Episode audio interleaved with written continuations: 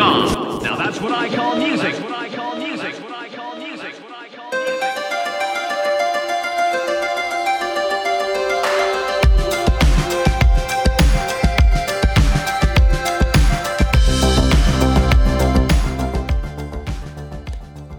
Påsken, eller påskeferien, står så småt for døren. Men I skal ikke snydes, kære venner. I lytter til Noget ved musikken, en podcast om kærligheden til musik, og i dag især 80'erne. Og dem kan vi jo godt lide egentlig, Det kan vi særlig godt lide. selvom vi Selvom var lidt unge. Og du var i vognen der. selvom, selvom I altid skal øh, mindes om, hvad, hvad der skete i 80'erne. Ja, men øh, sidste gang vi havde fat i sådan et årstal, mm. og det er jo selvfølgelig de engelske compilations Now, vi snakker om, der havde vi fat i Now 85. Ja. Nu bevæger vi os op i slutningen af 80'erne ja. og skal have fat i muligvis mit yndlingsårstal, nemlig Now 1988.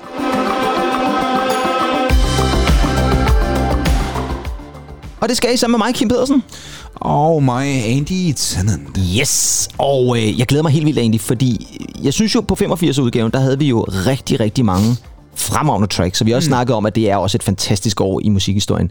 Men 88 betyder noget helt særligt for mig, fordi det er det første musikår, altså fulde musikår, hvor jeg rent faktisk kan huske, at der var jeg totalt hooked på popmusik. Ja, det mener du? Ja, og jeg var jo ikke særlig gammel. Jeg har været de der 6-7 år. Ja. Øh, Der var bare et eller andet med 88. Jeg begyndte at se en masse musikvideoer i fjernsynet på Super Channel, fordi vi havde ikke MTV dengang, så det var især der. Og jeg kan altså hu- at de her sange, som mange af de her sange, der er med på, kan jeg altså huske, at jeg har siddet og set på dengang. Så 88 er for mig det første år i mit liv, hvor jeg kan huske at, at dyrket musik på den her måde. Du sad simpelthen og så super... Ja. Okay, Ja, og jeg var også begyndt, mixbladet havde jeg også begyndt jeg også at købe i var også 88. Men Det første mixblad fra du, var 88. Også, du var jo et, indebarn. Ja, ja. Kom til at lyde som sådan, sådan uh, lukket ind. Det er sådan et, uh, ja, min far hed jo også Fritzel til efternavn, jo, så det var jo det, der var i det. Nej, Ja. nej, nej. øh, Okay, glimrende barndom ude i Rønbæk. Men, Ja. ja. men, men du kan godt lide at være inde. Det kunne jeg godt, ja. Græsplænen må du ikke røre. Nej. Jeg, jeg var altid ude. Ja, jamen det er rigtigt. Jeg har nok været sådan lidt mere ja. indebarn, og jeg kunne godt lide, altså jeg plejer at sige, at det bedste legetøj, jeg havde dengang jeg var barn, det var min øh, Ghetto Og hvem havde vorbøgerne? Og hvem havde vorbøgerne, skal vi ikke glemme, for der kunne man jo gå tilbage og se, hvad der var udgivet musikkæsk ja, i løbet af året. Og koncerter og sådan noget. Fremragende. Ja. Jeg vil ønske, de stadig var der. Jeg øh, var jo i barndomshjem for nylig. Ja. ja nogen, nogen siger, at man ikke skal tvæle ved fortid, men det er jo det, vores problem. Det er jo ligesom det, vi gør hver ja. eneste gang. Og jeg tvæler også måske min fritid nogle gange lidt for meget ved fortiden. Ja. Jeg kigger i et gammelt fodsalbum fra ja. 1988 arrangeres en børnefødselsdag. Ja. Altså din øh, børnefødselsdag? Og, og, og, Eller bare en tilfældig en? Nej, nej, nej. Hvad fanden? Ja, hvad fanden? Øh, øh, øh, øh nede fra hinanden. Nej. øh, øh, nej, min egen børnefødselsdag i oktober. Ja. Den kan jeg huske. Ja, i 88. Og, og den har jeg tit gået og tænkt på, og så tænker jeg, hvad fanden, det er jo 88. Du kan jo godt huske noget. Ja, ja, ja. Spørgsmålet er, altså, har, det, har ja. det så været børnesangene på gramofonen, hvad lige vil sige, eller båndoptageren, ja, eller har der været ja, hits der, fra Nav 88 måske? Men dengang, der, der lyttede jeg jo til de her reklamebånd. Ja, dem har vi også snakket om før. med, med, med, Vi skal stadigvæk prøve at se, om vi kan få fat i Ja, sådan det et. skal vi altså. Ja. Med, med, op for Clausen i næste, og Ja, lige præcis, og ja. hvad fanden de ellers hedder. Og så Ja, ja, Musik, og, og, og så var der øh, få en pølse nede på stadion og sådan noget ja, der. præcis. Ja, Det var, det var fremragende. Ja, men, ja. øh, men, men man kan 88, sige, ja. i 88, vi er jo i 88, og øh, vi skal jo som sagt igen have fat i sådan en Now compilation. Og det var jo, som vi snakker om, da vi havde fat i 85 udgaven, det er jo i virkeligheden det engelske svar på Absolute Music. Men de her er jo altså mm. to CD'er, mm-hmm. Og så gjorde man jo altså det i 1993, da det havde 10 års jubilæum, fordi de første Now compilations kom altså i 83, og så har de kørt hele vejen til nu. De bliver stadigvæk udgivet. Det gør Absolute Music jo ikke, så Now har jo ligesom triumferet. Men øh, i 93, der fylder det 10 år, og så laver de altså en compilation, som skal hylde hvert år. Og det var jo der, vi havde fat i 85-versionen, og nu skal vi altså have fat i 88-versionen. Ja. Og der står jo 40 Top Chart Hits, så det er yes. altså 20 sange på CD1, 20 sange på CD2, så vi har meget, vi skal igennem. Men jeg vil altså også lige sige, inden vi lige starter, ud af de her 40 numre, mm. der er 18 af dem blandt de 40 mest sælgende singler i 88. Og derudover, så har vi altså 16 nummer 1 tracks. Altså 16 af de her numre gik nummer 1 på den engelske single-liste. Så det er altså store hits, vi har med at gøre. er voldsomt. Og øh, i modsætning til 88 eller 85 udgaven, som var lidt ramponeret, så er min 88 udgave. Prøv lige at se, hvor flot den er. Den er nydelig. Mm. Man lige kan åbne Og her. så, så har du dobbelt CD'en der. Dobbelt set en lige, hvor man åbner. Selvfølgelig en jewel case, men flot, flot. Ja, ja. Og lækre Den nummer. er meget, meget, meget, meget, meget smuk. Det er den nemlig, ja. Men egentlig skal vi ikke så komme i gang så? Det synes jeg. Og det skal vi selvfølgelig med track nummer 1 på CD nummer 1. Og der starter vi... Nå ja, for pokker, du sidder lige og signalerer. Jamen det er rigtigt, fordi vi, det er jo ved at være påskeferie. ja. Det er ved at være påskeferie. Og øh, vi kommer desværre ikke med et almindeligt afsnit i næste uge, men til gengæld kan I glæde jer til et afsnit af musikalske fortællinger. Vi afslører ikke endnu, hvem. Det må I vente til slutningen af udsendelsen, hvad den handler om. Men øh, jeg tænkte egentlig, at vi Ja, skulle da have sådan en lille påskebryg. Og den er jo pludselig bare dumpet ned fra himlen. Den er kommet lige fra, fra det højeste. Så lad os lige prøve at se. Du elsker at lave sådan nogle lyde der i din udsendelse. Og du skøjter nærmest ud af dåsen Ja. her. Skal vi prøve den en gang? Mhm. Det er jo en klassisk uh, Tuborg påskebryg.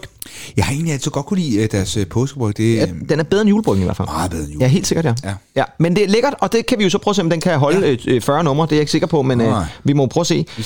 Vi starter i hvert fald med track 1, som ja. jeg sagde, og der skal vi have fat i et skotsk band, som øh, fik deres gennembrud i 87, der udgav de deres første single, og i 88, der får de deres første nummer 1 hit, og det gør de sjovt nok med det her nummer, og det er en coverversion af nogle af dine venner, mm-hmm. for det er et gammelt Beatles-nummer, der hedder Yes. With a Little Help From My Friends, og gruppen, vi snakker om, det er selvfølgelig Wet Wet Wet. Ja. What would you if I sang out of tune? Would you stand up and walk out on me? Lend me your ears and I'll sing you a song, and I'll try not to sing out of key. Ooh, I'll get by with a little help from my friends. Ooh, I'll get by with a little help from my friends. Ooh, get by with a little help from my friends.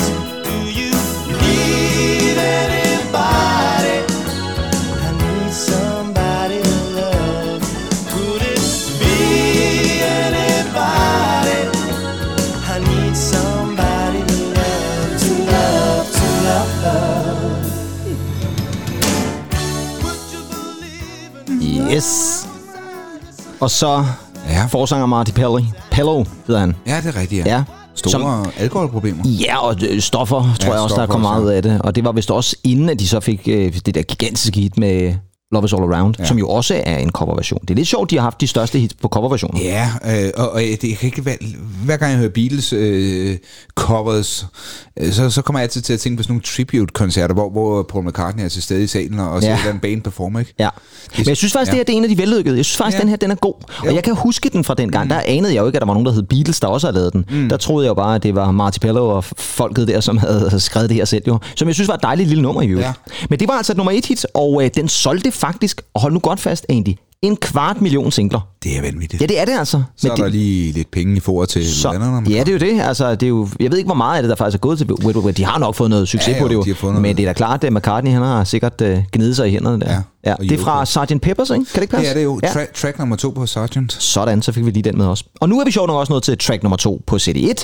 Og der skal vi have fat i nogle synthpop-gutter. Ja. To gutter, som også får deres store gennembrud i 80'erne. De starter faktisk, som jeg husker det, i 86, er det vist, Mhm. mm-hmm. den første single udkommer. Og det her, det er jo faktisk det, det er sjovt nummer, for der bliver det en lille smule mere akustisk end synthpoppet. Den ene af dem, han øh, er jo startet mange år i forvejen. Det er nemlig Vince Clark. Ja. På det her tidspunkt, der har han været igennem et par bands. Ja. Depeche Mode, Yazoo. Nu er han nået til Erasure, og det gør han sammen med Andy Bell. Og her har vi deres store hit, A Little Respect. I'm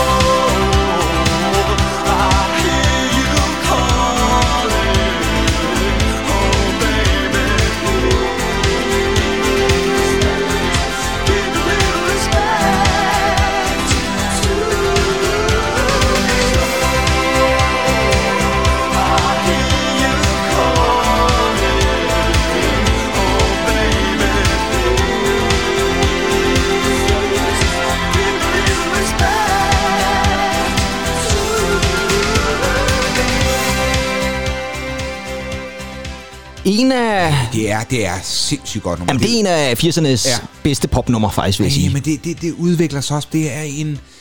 Ej, en fantastisk øh, dynamik og melodi. Og, Helt enig. Øh, ej, men det er et fantastisk nummer. Det er virkelig et fan- sindssygt godt nummer. fantastisk nummer, og måske i virkeligheden Erasures bedste. Ja, det vil jeg også sige. Det er faktisk der, Det hvor de det. virkelig Ja. rammer alt. Og Ja. jeg kan enormt godt lide Erasure, det er slet ikke det. Og der, de har lavet masser af gode numre. Men det her, det er bare lige det ekstra. Jo, jo, fordi her der samler de altså point for øverste hylde. Ja, det gør de altså. Øh, melodimæssigt. det er Britt. Bendiksen, der giver masser af... Ja, hvad, hvad giver de ja. der? 6-taller? Ja, 12 det, det gør hun så ikke så meget mere. Nej, det gør hun selvfølgelig ikke. Nej, det er rigtigt, ja. ja nej, så, så er Jens Werner i stedet for, der tager over måske. Ja. Ham kunne man faktisk godt forestille sig at danse til et Erasure-nummer. Kunne man sagtens. Ja. Det er Sådan, lave sådan en, en, en sådan kunstnerisk dans. Han var med i en musikvideo med et eller andet band, hvor han Jamen, står og det danser er- vildt. Hvem det er pokker det der? Det er Jung. Det er Jung, ja. Lige Ja, præcis. Den er ja. ret fed faktisk, Ja, den musikvideo. super, super han giver den max gas. Det er sådan lidt Christopher Walken-agtig for den der ja, Fat Boy Slim. Totalt, totalt inspireret. Totalt, ja. Men Erasure i hvert fald, det er et nummer, som går nummer 4 på den engelske single-liste, og jeg tænker faktisk, det kunne sagtens være gået højere. Er det den, hvor han... Nej, det er ikke den. Jeg forveksler den altid med en anden video, hvor han står på taget. Det er Sometimes. Nej, det er Sometimes, Ja, det, det er også et godt nummer, ja. ja. Fra øh, to synthpop-gutter til to synthpop-gutter, fordi det er jo altid sådan, så at de her now compilations er altid bygget op efter et tema, mm. og vi bliver synthpoppen, og vi bliver med to gutter, og så bliver vi selvfølgelig med øh, de store coverversioner også, for det, her, det er også en coverversion. Mm. Det er i virkeligheden Willie Nelson, Ja, den har også lavet Elvis Presley, ja. men øh, det største hit af den her, det må siges at være den her version. Og vi har også spillet den før. Det er selvfølgelig Mr. Neil Tennant og Mr. Chris Lowe, også kendt som Shop Boys, og Always On My Mind. Tell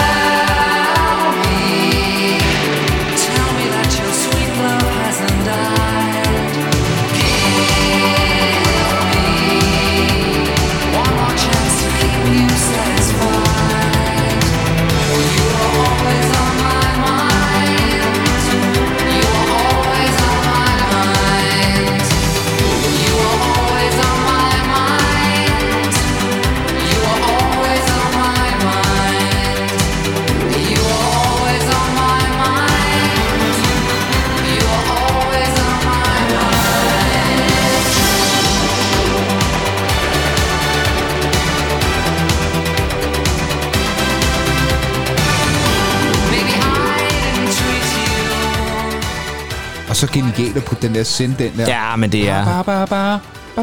Ej, det er simpelthen orkesterhitter. Ja, og så har vi jo snakket om det før, tror jeg faktisk, at det her det er jo altid en af de der sange, som når nogen laver lister over de mest klassiske coverversioner, så er den her altid meget højt på listen. Og det er også bare, fordi de trækker den jo i en helt anden retning, men den er bare fantastisk. Men hvor får de egentlig ideen til at, gå i gang med den her? Det gør de, fordi de bliver inviteret til at være med i sådan en special Elvis tribute, der skal sendes på tv. Og der bliver Pitcher Boys bedt om at lave et Elvis-nummer. De første omgang er de faktisk ikke så interesserede, men så vælger de alligevel at lave Always On My Mind. Den skulle egentlig bare have været med i programmet sådan, som den version, men så er der mange, der tænker, ej, den der, den skal der udsendes som single. Og så er det jo som sagt, de udsender den lige før jul, og så går den jo altså nummer et over julen, og så er der jo også noget galt egentlig. Mm. Fordi hvornår er den her single så udsendt?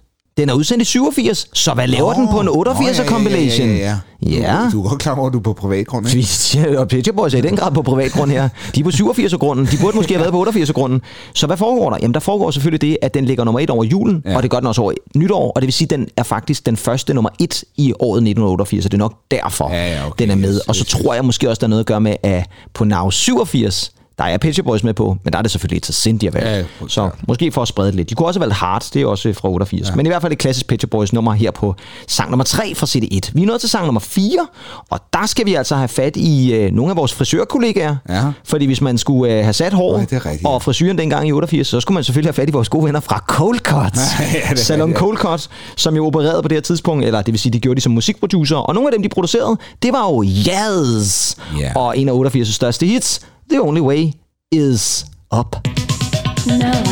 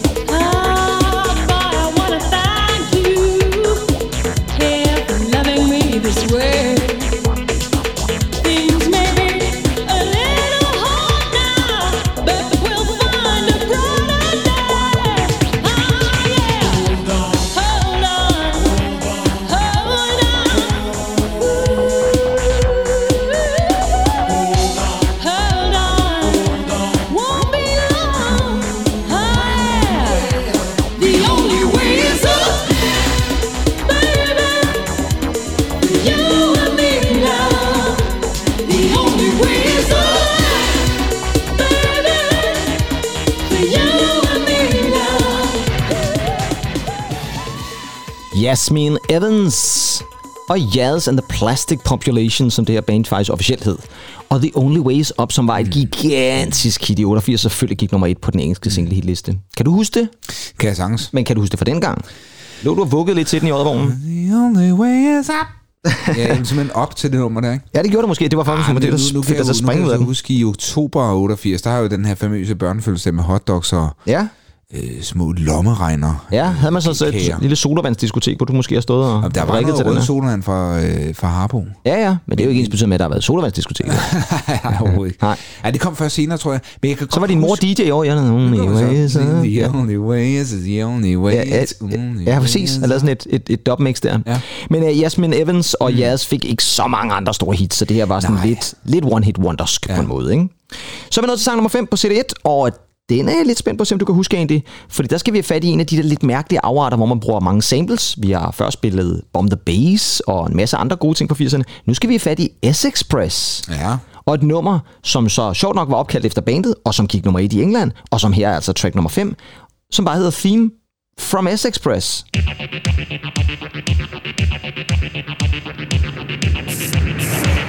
Enjoy this trip. Enjoy this trip. And it is a trip. Countdown is progressing. Uno, dos, uno, dos, tres, cuatro.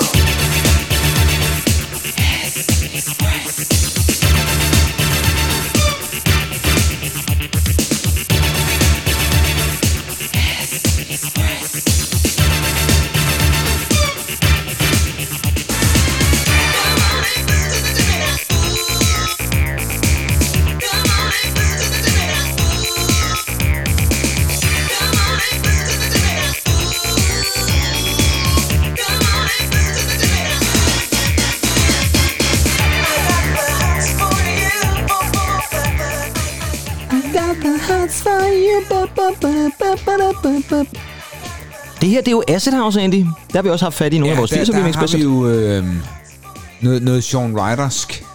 Ja, det er rigtigt, og det er da at inden, inden at øh, de uden begynder helt- Happy Ja, ja, at lige virkelig folde sig ud. Men det her, det var S-Express. Kan du huske det nummer? Ikke rigtig, nej. Nej, og det var ellers ikke, det var et kæmpe hit i England. Ja, ja, altså, nej. Og også også større i, i andre lande. Og jeg kan sjovt nok igen huske det nummer fra den her gang. Men det var ja. også fordi, jeg synes, det var så underligt på en eller anden måde. Ja. Og jeg kan ikke huske, om jeg sådan var meget glad for det. Men jeg kan i hvert fald huske, at det var sådan et nummer, jeg tænkte, der sker der noget helt andet på det der nummer der. Og det er altså en konstellation af en DJ og så en sanger og så en masse samples. Og det blev altså et nummer et hit. Men igen, lidt ligesom med Jazz, mm. så var det lidt one-hit wondersk. Så er vi nået til sang nummer 6, og der er, vi bliver vi igen i det der lidt elektroniske tema, og men det her det er så på en lidt anden måde. Der skal vi have fat i et svejtisk band. Nå ja. Ja, og hvis vi snakker elektronisk musik og svejtisk, så tænker jeg selvfølgelig på... Åh, det ved jeg jo godt. Ja, selvfølgelig godt det. Ja. Det er Yellow. Ja, ja, selvfølgelig vores gode ven med, øh, med, med boldsaksen. og Ja, det, han står med en stor øh, øh, skrue, skruesving eller et eller andet. Ja, brakonøgle eller sådan noget. Det er nogle brakonøgler eller et eller andet, han står og vifter med der. Og det er jo selvfølgelig, fordi vi skal have fat i det nummer i den video, hvor han står og gør det. Det er selvfølgelig Yellow og The Race.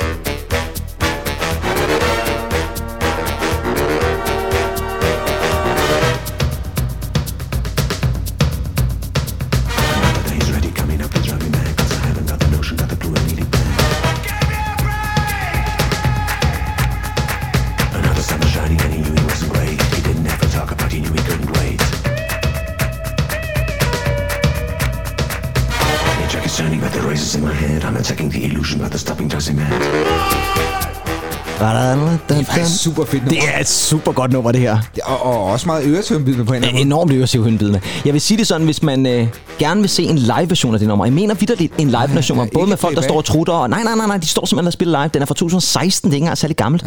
Og det er Men fremragende. han er stadig i live ham her. Ja, men de er begge to i live, Ja, ja, ja, og de er ja. stadigvæk aktive. Yellow er skam stadigvæk aktiv. Ja, okay. Og øh, ham her, Dieter Meier, som er ham, der står med det der mørke, mørke Ja. stemme. Og ham, der står råber, det er jo så ham, Boris Blank, som ja. altså er ham, der også spiller synth og sådan videre.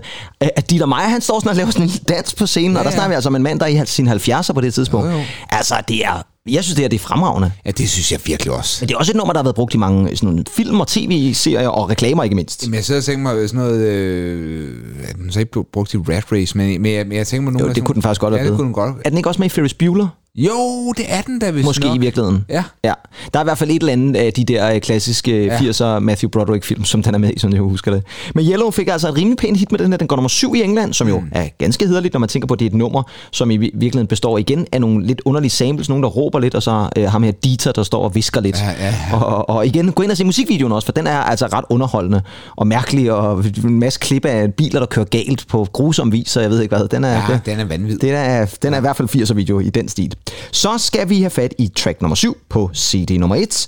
Og der skal vi have fat i Natalie Cole, Andy. Åh, ja. Som jo er datter af. Nat King Cole. Og hun havde selvfølgelig også en musikkarriere. Og i 88, der udsender hun en sang, som faktisk bliver pænt hit. Og det er altså track nummer 7. Og det hedder Pink Cadillac.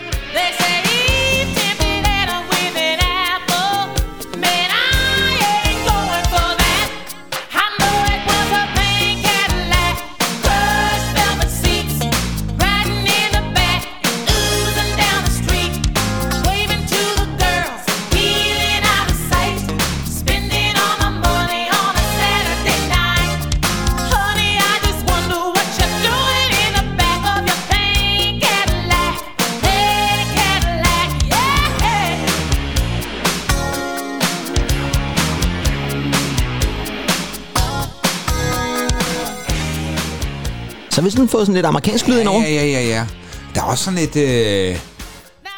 Oh, ja, du ved, sådan en, en, en businessmand, der lige øh, arbejder lidt over tid, ikke også? Ja, ja. Lige buy, buy, buy, sell, sell, sell. Præcis, ikke? Og jeg synes, der er sådan ret meget sådan Aretha Franklin over det her på en eller anden Ja, måde også. Ikke? ja, det er der også. Ja. Natalie Cole, som sagt, datter af Nat King Cole. Jeg vil så sige det sådan, jeg synes, de der duetter, de lavede sammen, hvor de mixede hans stemme.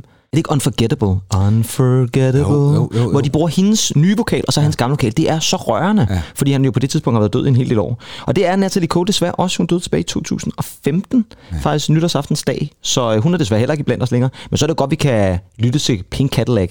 Og nu tænker jeg egentlig, har du luret den? Fordi som jeg sagde tidligere, Now Compilations er typisk bygget op over tema. The Race, Mm-hmm. Pink Cadillac. Jamen, det er jo fart og biler. Det er fart og biler. Og, og, og, og, og vanvidsbilisme måske. Det er det måske, måske også vanvidsbilisterne. Og måske også lurvede og luskede og slibrige bilister. Ja. Og det er faktisk den næste, vi skal have fat i. Og vi har faktisk spillet nummer før, der tror jeg også, vi var lidt inde på det. Fordi det her, det er en mand, som ikke bare vil ud og køre bil, men også har damerne med ind i bilen. Mm-hmm. Fordi på track nummer 8, Ja, der har vi fat i Billy Ocean. Oh, Og han er altså i lusket humør her. han er rigtig. Han er rigtig lusket, ja. og det er han, fordi at, øh, han vil gerne have, at øh, kvinderne de kan komme ud af drømmene og ind i bilen. Get out of my dreams, get into Ja, the car.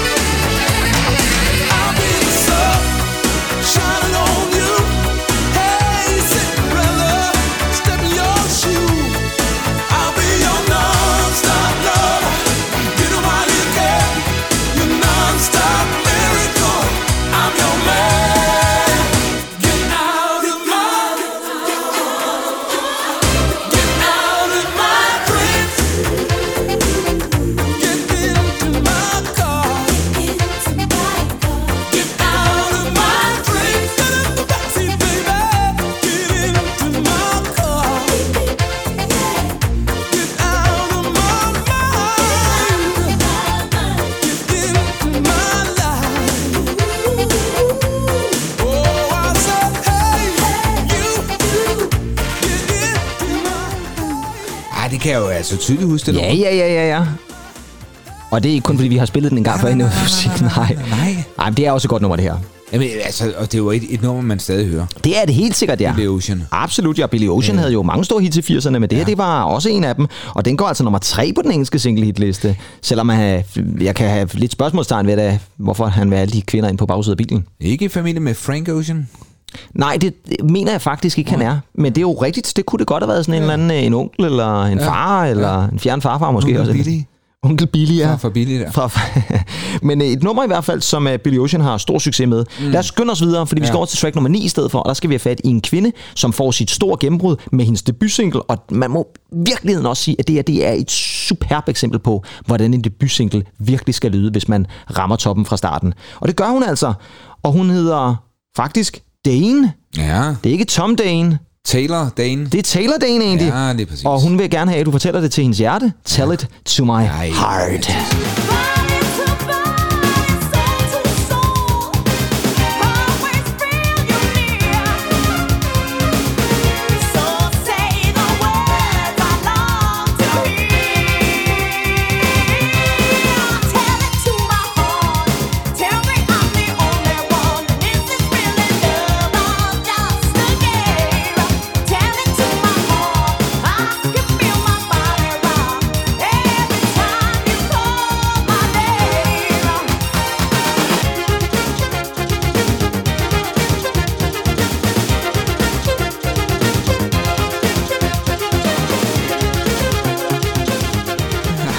du kan næsten... Jeg elsker det her. Genial solo, Det er fantastisk solo, det her. Og også fordi den ikke bare lige sådan, den gentager sig. Den har lige Nej, nogle nej, små den ændringer. tager lige nogle twist der, ja. Hold op, der er altså en, der bare lige har...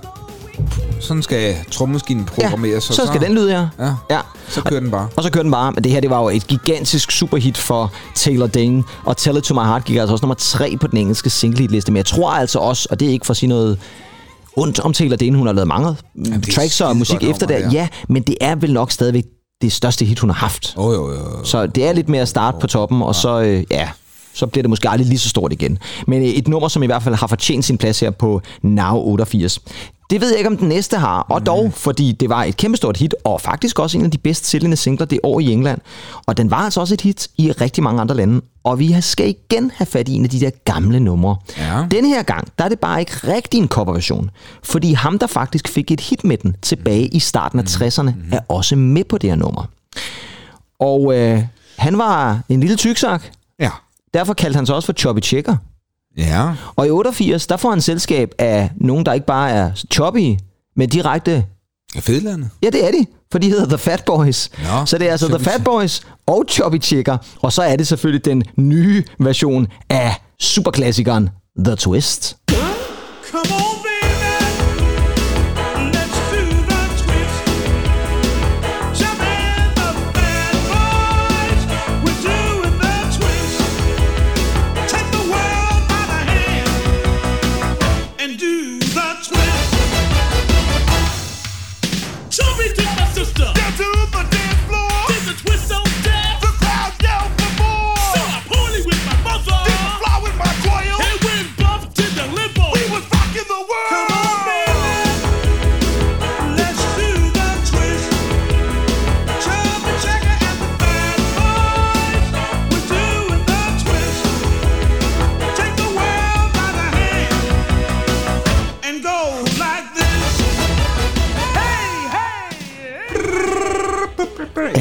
huske den gamle 60'er version der også. Ja, ja, ja, den gamle version. Jamen, det var ikke, det var ikke den, du lige tænkte på det, tror jeg faktisk. Den har Var vi i. ikke, øh, Åh, åh, åh, åh, læs Twist igen. Ja, det er lidt Twist men det var den. Den er faktisk nærmest main til på en eller anden måde, jo. Undskyld, jamen det er fordi, det er også...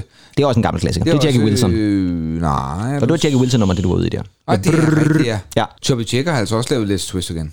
Jamen, det, det, det, det er jeg med på, men den anden var ikke lidt Nå, ja, igen. Okay, ja. Fair nok. Altså, Forvirring er total. Ja. Ja. Men uh, det kan også godt være, at Choppy Checker mod et tidspunkt måske bare har sagt brrr, på et eller andet tidspunkt, mens han gik rundt dernede. Men det er rigtigt, det er oprindeligt. Choppy Checker, som har haft succes med The Twist. Og det er faktisk ikke Ja, bare ja. en hvilken som helst succes, det var faktisk et af 60'ernes aller, aller Ja, ja. største numre, som The Fat Boys her så rapper ind over. Og det er jo en, gruppe, The Fat Boys, som faktisk kom til at stå lidt i skyggen af en anden rapgruppe fra 80'erne, nemlig Run DMC. Mm. Ja, Fordi de er faktisk nogle af de første, der udgiver ja. sådan hip-hop-musik i den her stil. Men øh, der løber Run DMC altså øh, Ja. med noget mere æren. selv. Ja, det må man nok sige, øh, og det er altså på trods af, at de her gutter altså fylder lidt mere i landskabet, så, øh, så er de altså ikke lige så synlige på hitlisterne. Men tror du ikke også, at Joby Checker, han har tænkt, at det var meget fedt at få sådan et hit op i 88 også? Altså, det er jo mange år siden, han så har haft The Twist. Jo, men, men, men, men, men, men jeg ser også desperationen fra Tjekkers side her. altså det her med, at man, man som 60'er-kunstner skal, øh, jeg vil ikke sige indordne sig under i, en ny verden. Jo, Nej, men lidt alligevel jo. Kartoffelkur her og der. Ja, ja, ja. Men, øh, Var der også det i England? ja, det ved jeg sgu ikke. Det var Nej. i hvert fald fattigdommen, kan Ja, der var Thatcher i hvert fald. Øh, Ja, og ja, nå. Desperationen er altså også at finde. Mm-hmm. Fordi man kan godt mærke, at den her, øh, man skal genopfinde sig selv, og man prøver alle de her 80'er-effekter og så videre. Og det er også det der med, kan man så finde en ny dans i virkeligheden? Eller ja, Ja, The Twist var jo ja. lidt en ny dans dengang. Ikke? Jo, jo, jo. Der var i hvert fald en, der prøvede, fordi uh, track nummer 11, der har vi en kunstner, som oprindeligt faktisk slog igennem med en, sjov nok coverversion faktisk også, mm. men af et øh, gammelt nummer, som hedder The Locomotion, oh, som også var en dans. Men hendes egentlige, rigtig gennembrudshit i England, det er ikke, nej, det er ikke temaet for Neighbours, for det synger hun jo sådan set ikke selv. Men hun var med i Neighbours, det er fuldstændig rigtigt egentlig. Og her der er hun altså som øh, sig selv, Kylie Minogue. Ja. Og vi skal have fat i et nummer, som selvfølgelig også gik nummer et på den engelske single hitliste der i 88, og det er selvfølgelig I Should Be So Lucky.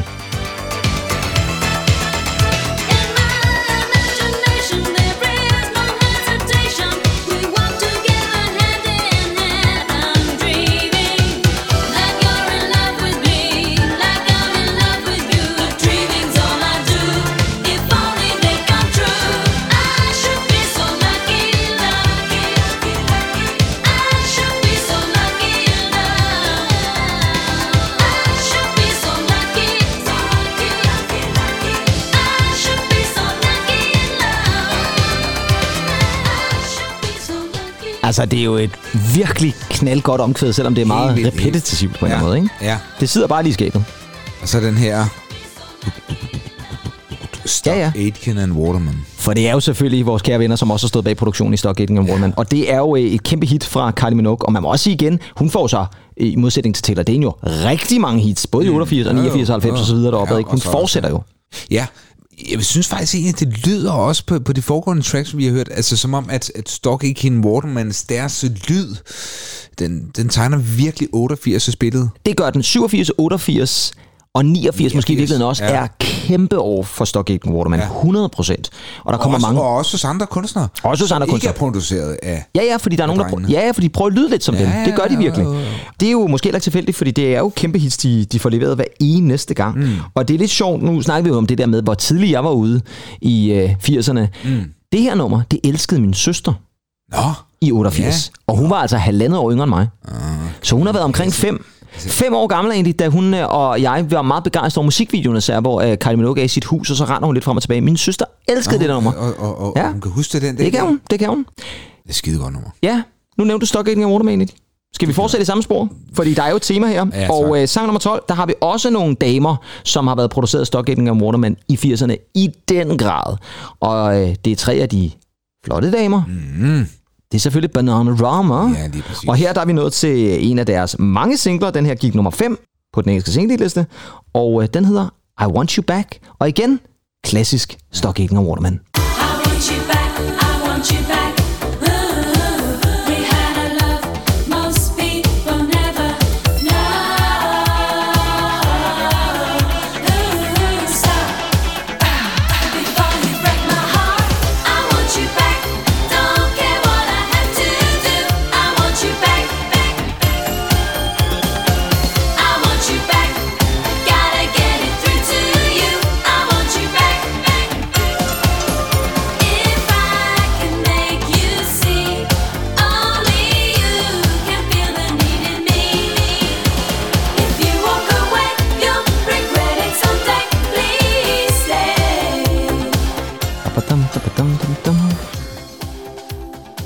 Ja, Sket her, ikke? jo det er det. Og man har også lidt samlebåndsarbejde. Jo, men det er det jo. Altså, det, er, det kan man ikke komme udenom. Det er gode popnummer, men, men det er lidt samme skabelon, ikke? Og, og, og hittet, melodien, det hele, det ligger jo i pigernes stemme, hvor man kan sige, trommer og Mhm. mm-hmm. bass og hvad der ellers er, det mm. ligger mere som sådan en, en, en, en tung brownie i baggrunden. Ja, det gør det lidt. Og det er altså en brownie, som har fået en lidt anden topping den her gang, det fordi jeg sige. det her er faktisk den første single, hvor Siobhan Fay ikke er med længere. Hun er gået ud af bandet faktisk nærmest en måned før, eller to måneder før. Og det gør også, at hvis man lytter til det Bananarama album, som hedder Wow, hvor det her nummer er med på, mm. så lytter man altså til den version, hvor Siobhan Fahey er med på, fordi hun har selv været med til at skrive det her nummer, og hun har, er, synger altså også på det nummer. Men da singlen så skulle udgives, hvilket altså først var i 88, albumet kom i 87, så var Siobhan Fahey gået ud, og så var de jo nødt til at sige, jamen, så skal vi have et nyt medlem med ind, fordi vi kan ikke bare være to i Bananarama, det bliver de jo så i virkeligheden til sidst. Men der får de altså en øh, ny kunstner ind, og hun hedder Jasmine O'Sullivan, hvis ikke jeg tager meget fejl. Ja, ja. Og hun bliver altså nyt medlem, og altså også med i musikvideoen. Det vil sige, at de er altså meget hurtige til at sige, okay, Siobhan ud, øh, Jasmine ind, og så laver vi lige en ny version, hvor hendes vokaler på. Det er ret effektivt, men det er igen også lidt om det der samlebånd, ikke? Vi, vi skifter lige vokalen ud med en ny, ikke? Ja, men, men hold kæft, de, de, øh, ja, det er ikke så lang tid siden, jeg så et interview med dem i øh, engelsk morgen-tv. Ja, Bananarama? Ja. Ja, men de er fantastiske, og de ser skide godt ud begge Ja, det gør de. Og så synes jeg bare, navnet Bananarama, ikke? Jamen, det er smukt. Det er, hold kæft, jeg vil give min højre arm for, ah, det ved jeg så ikke. Men, men, men, øh, Jeg synes, der er Android Orchestra også kunne andet, ikke? Men faktum er i hvert fald, at Bananarama havde jo, havde jo store hits. Så er vi nået til track nummer 13, og der har vi et nummer, som sagtens kunne være produceret af Stockgate og Waterman. Men det her, det er amerikansk. Mm. Og der har vi altså gøre med en kunstner, som virkeligheden igen, et hit, Største hit? Nej, der var også nogle andre, men det er bare med garanti det største. Så lidt one hit wonder, og så alligevel ikke måske helt. Men det her, det er måske produceret af en amerikansk udgave af Stockgate og Waterman. Det lyder lidt derhenad. Det er Tiffany, og øh, hun håber på, at vi er alene, fordi nummeret hedder I Think We're Alone Now.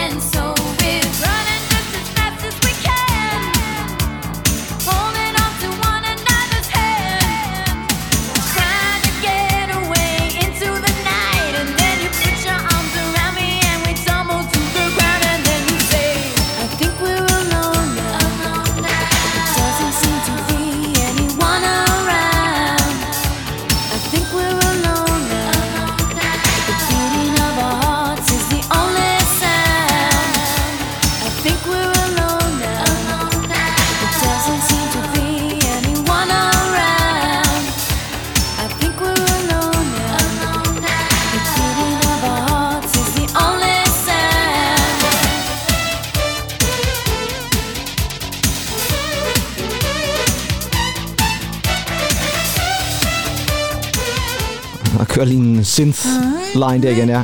ja. Tiffany, smukke rødhåret Tiffany. ja, Meget ung også. Jeg synes ikke, jeg kan huske, hun var meget mere sådan 16-17 år, da hun brød igennem med det her nummer. Og som jo altså blev nummer 1 hit i USA. Kæmpe stort hit. Og altså også nummer 1 hit i England. Mm-hmm. I Think We're Alone Now. Og en af 88's bedst sælgende singler. Kan du huske det nummer egentlig? Ja, jeg ved ikke, om jeg kan huske den fra den gang, men øh, jeg kan huske den fra vores remix special. Det er nemlig rigtigt. Der havde jeg nemlig en særlig extended ja. version af den med. Og det er altså et nummer, som stadigvæk... øh, st- Den dag i dag for mig, det fungerer super godt som et popnummer. Det er en coverversion også. Jeg kan ikke huske, om der er lavet det, men det er igen sådan noget gammelt 60'er-agtigt noget, ja, Ja, som de ja. ja. laver om. Men altså Tiffany øh, som øh, et hit, men igen, måske lidt one hit wonder, for der kom ikke så meget mere af den her kaliber i hvert fald. Sang nummer 13 var det i hvert fald på CD1. Vi er nået til sang nummer 14, og der skal vi fat i en anden en, som har været med i en af vores remix specials egentlig. Ja. Hende her havde dog mange flere hits i 80'erne. Rigtig, rigtig mange. Også i 90'erne. Mm. Og hun er stadigvæk aktiv, selvom det måske ikke er lige så stort på hitfronten. Det her, det er i virkeligheden også en af 88's største hits. Og det er på trods af den lidt frække titel, fordi vi skal have fat i min navnesøster, Ja. Kim Wilde, Ja. og You Came.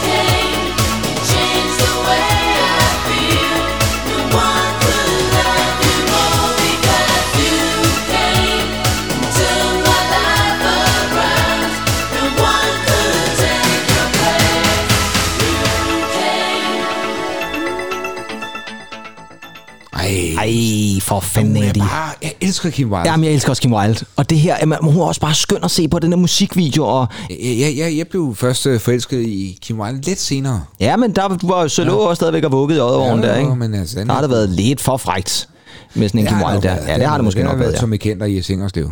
ja. Ja.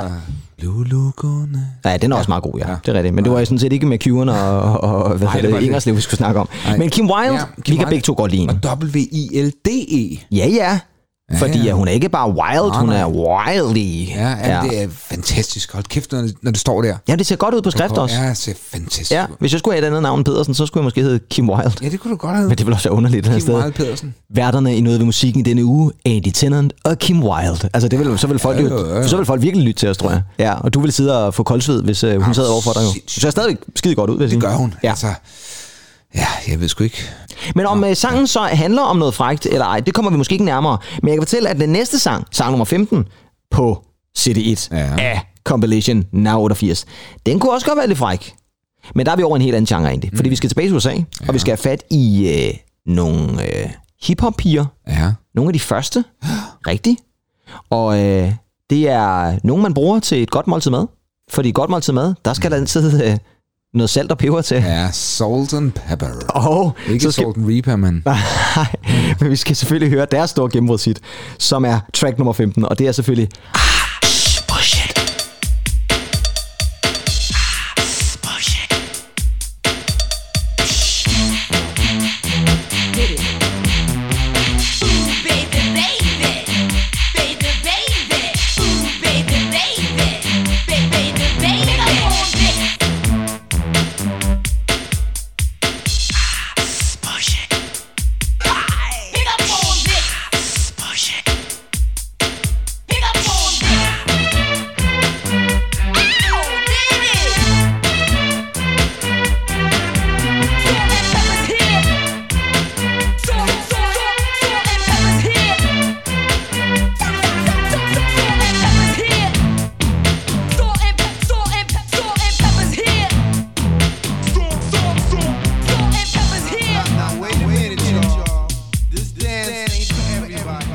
meget sjovt det her, ikke? Altså, Ja, det er...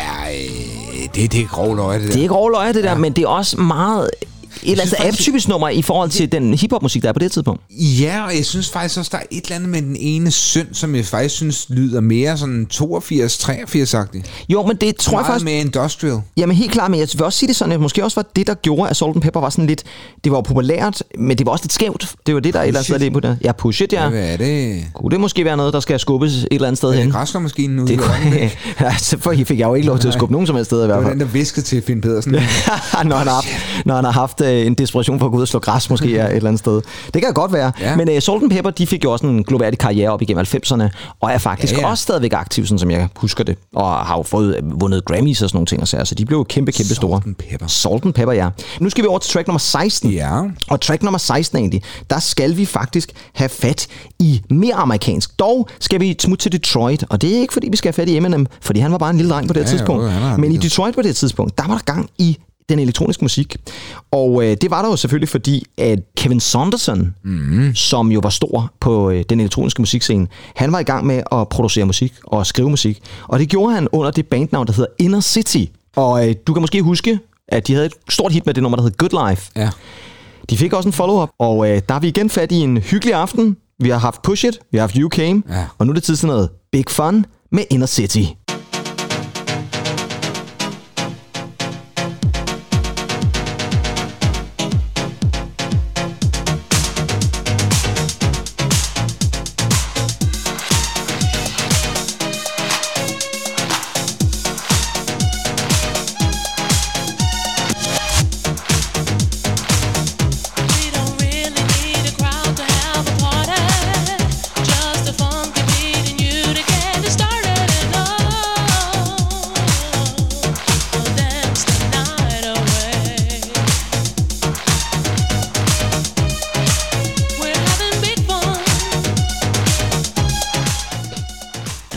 Chokket egentlig, da jeg startede nummeret. Fordi jeg trykkede, kunne være, havde, havde du trykket forkert, for Ja.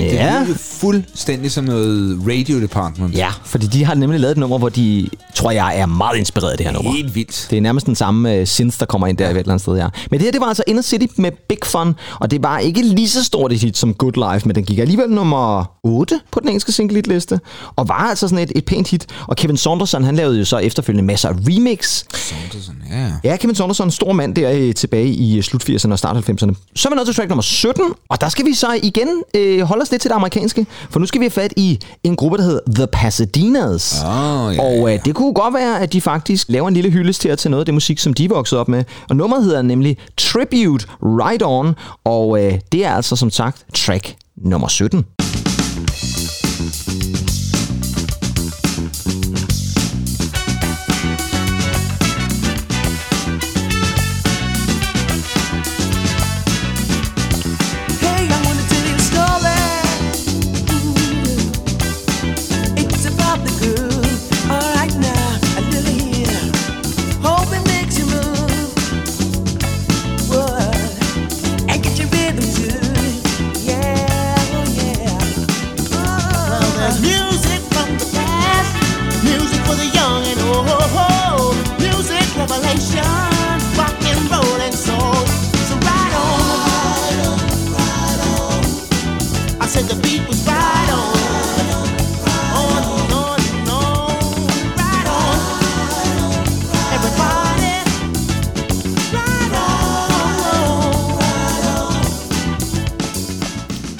Andy, hvem synes du, det lyder som? Jeg synes faktisk, det lyder som Riding Thump. ja, det kan der faktisk godt være noget om. Jeg synes altså også, der er en Ja. hel del Jamiroquai over det. Ja, lige præcis. Ikke? Ja. Men, men det er også den, der... Jeg, jeg synes faktisk, der var noget stemme, der, der lød lidt som øh, Jeppe Vinge Leisner, tror Ja, det kan jeg. faktisk godt følge lidt i. Det havde jeg faktisk ikke tænkt over. Øh, nej, Jonas Vinge Leisner. Nej, Jon- jo, Jesper Vinge Leisner, det er ham.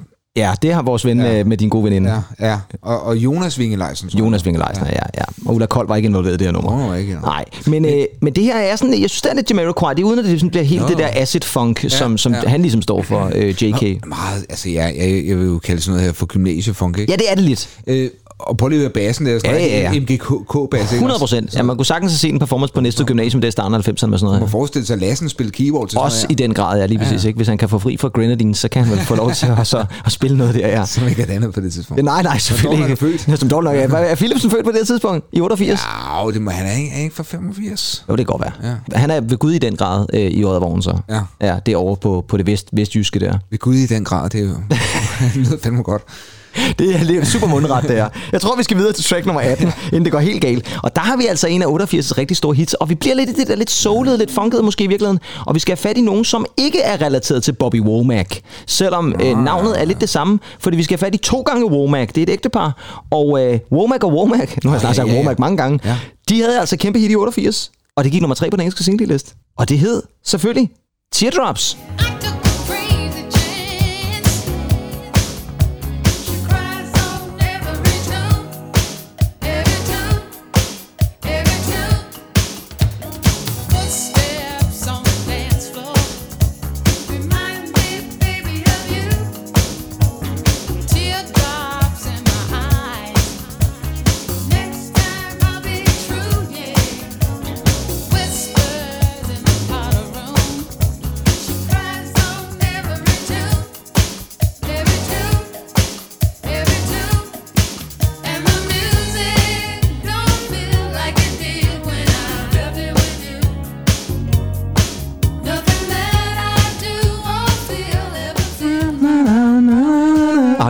godt nummer, det her. Ja, det er sindssygt godt det nummer. er fremragende. Ja, det er altså...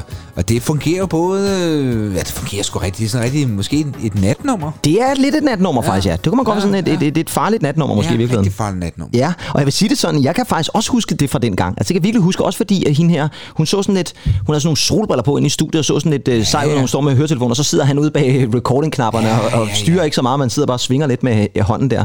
Fed video, meget 80'er-agtig video. Ja, hey, ja. Men, men super godt nummer. Og igen, Womack og Womack. Og det er ikke for at tage noget fra dem, men det her er med garanti deres allerstørste hits.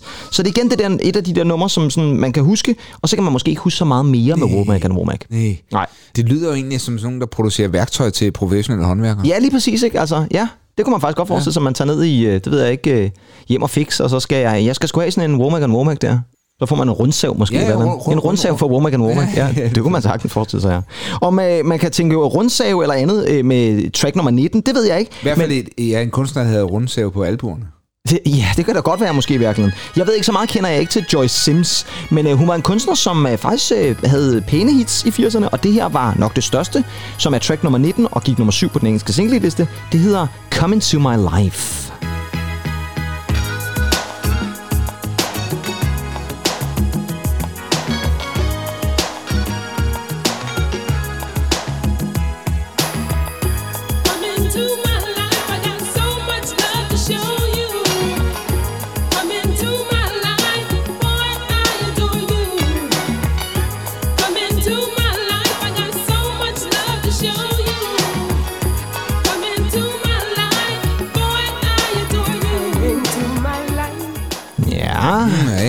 Farligt natnummer måske Ja, der. rigtig farligt. Du ved, Ja. øh, sådan toget ind i en stue med en, med en, med sådan en, en, en whisky. Der røg man også lidt indenfor dengang. Ja, men det, det kunne også bare være en røgmaskine. Også, der er noget, Som så, folk lige havde stående der. så skulle folk komme ind til det her nummer. Ja, det kunne måske godt, ja. Sådan, du ved lidt, øh, ja, sådan en...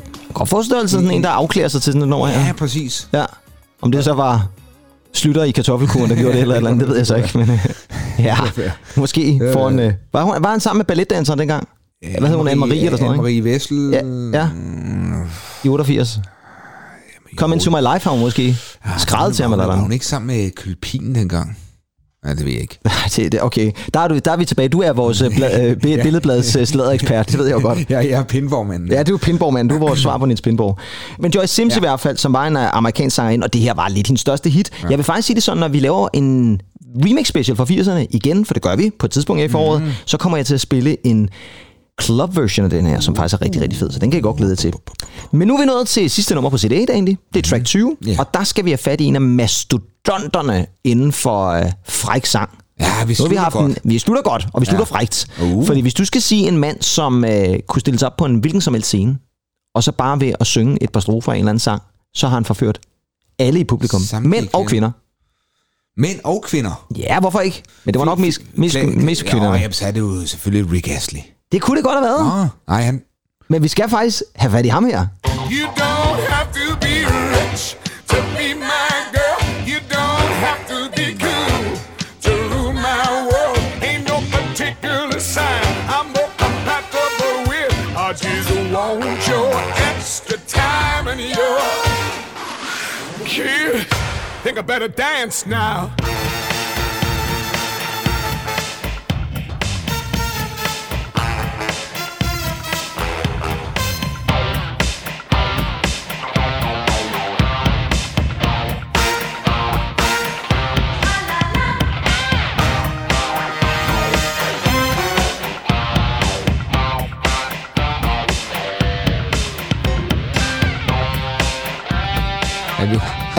Du, kan koreografien til den her sang. Jamen, jeg vil sige det sådan, at hvis man ser musikvideoen, ja. altså, det er en fløtende Tom Jones, der står der. Er du vanvittig, mand? Tom Jones fra Sheffield, hvis... Ja, han er valiser, så det er han vel ikke, når... Hvorfor siger jeg Sheffield? Ja, det ved jeg da ikke. Men det kan være, han har været i Sheffield. Måske som toårig eller sådan noget andet. Jamen, han er jo valiser, ja. Ja, det er han. Så han er ikke fra Sheffield. Men det, det kan være, han er vokset op i Sheffield. Det er så meget ved jeg ikke om Tom Jones. Men han er valiser i hvert fald. Ah, okay, ja. Og øh, Tom Jones, hold nu fast, ikke? Altså, han var måske ikke den, der havde størst hits i 80'erne, men så sker der jo det, at Art of Noise finder ud af, at Tom Jones i nogle af de shows, han lavet over i Las Vegas, at der er han begyndt at spille den her mm. sang, som jo er et Prince-nummer. Ja. Og det øh, laver han altså en coverversion af. Og så siger de, jamen skal vi da ikke lave en version af den sammen? Og Art of Noise, det er jo altså blandt andet Trevor Horn, Anne Dudley, store navne. Og Trevor Horn producerer selvfølgelig den her version, som jo faktisk nærmest bliver... Det er lige før, jeg tror, det bliver større hit end Prince-versionen. Ja, det tror jeg faktisk, du har ret i. Ja, så kan man Øhm, diskutere, hvad for en der er bedst. Det er jo meget forskellige versioner. Og jeg vil også sige det sådan, jeg kan især huske det her nummer fra starten af 90'erne egentlig. Og det var fordi, Ja. det var temaet til... Ja, ja, Kan du huske det? Jamen, det var til, øh, noget radio. Nej, Nej. det var Body Bio. Body Bio, ja, det På er rigtigt. TV. Så, så skriger her. Skriger du her det- ind i det- mikrofonen? Det, det, er fordi, jeg lige har, har tænkt meget på Body Bio her Ja, den dag. ja. Det var, Ja, ja. øh, det var et program, som jo var meget informativt omkring meget, kroppen og så videre. meget, meget. Og i den grad noget af en anden øh, type program, end det man vil lave i dag. Fordi der ser man altså mennesker have sex i det program. Jeg kan huske det. Altså, hvis du viser det i dag, så Ja, tror jeg, du bliver øh, fyret som lærer nærmest. Jo. Fuld- Fuldstændig. Men vi så det i skolen. Det er vanvittigt. I dag er seksualundervisning jo sådan noget med, at man skal snakke om familie og sådan noget. Ja, ja, men det er også, det, er også fair nok, men, Ja, men, men, ja, men det er jo ikke... Altså, men det er ikke det her. De aner ikke. Kan du huske, det var de der to læger? Jo, jo, jeg kan huske, hvad de hed. Jo, han hed, han hed John. Ja, det gjorde han. Det gjorde han. Han hed John. Sandfarvet bukser, Ja, meget, ja, ja. meget flot mand. Ja, meget flot mand. velfriseret. Hvad var det nu, hun hed? Det kan jeg ikke huske. Helle eller sådan Ja, måske har det været John og Helle. Det kunne ja. det godt have været, ja. Men Tom Jones og Art of Noise Kiss, som jo altså var et øh, ret stort hit på den engelske hitliste og mange andre steder. Den gik nummer 5 på den engelske single hitliste. Og Andy Tennant. Det ja. var track nummer 20. Det var track nummer 20. Og det vil sige, vi skal over på CD2. Vi skal over på CD2. CD nummer 2, ja. Jeg siger det meget stærkt, så det lyder nærmest som om jeg siger TV2. Eller Kanal 2. Fordi Eller Kanal 2. Ja, det var jo Københavnerkanalen. Ja. Apropos det frække. Ja, apropos. Ja, ja, hold da op. Ja, hold da op, ja. Men inden vi kommer over til CD2, så skal vi lige øh, have en øh, lille påskestemning, tænker jeg. Ja, det tænker jeg også. Lad os lige tage den.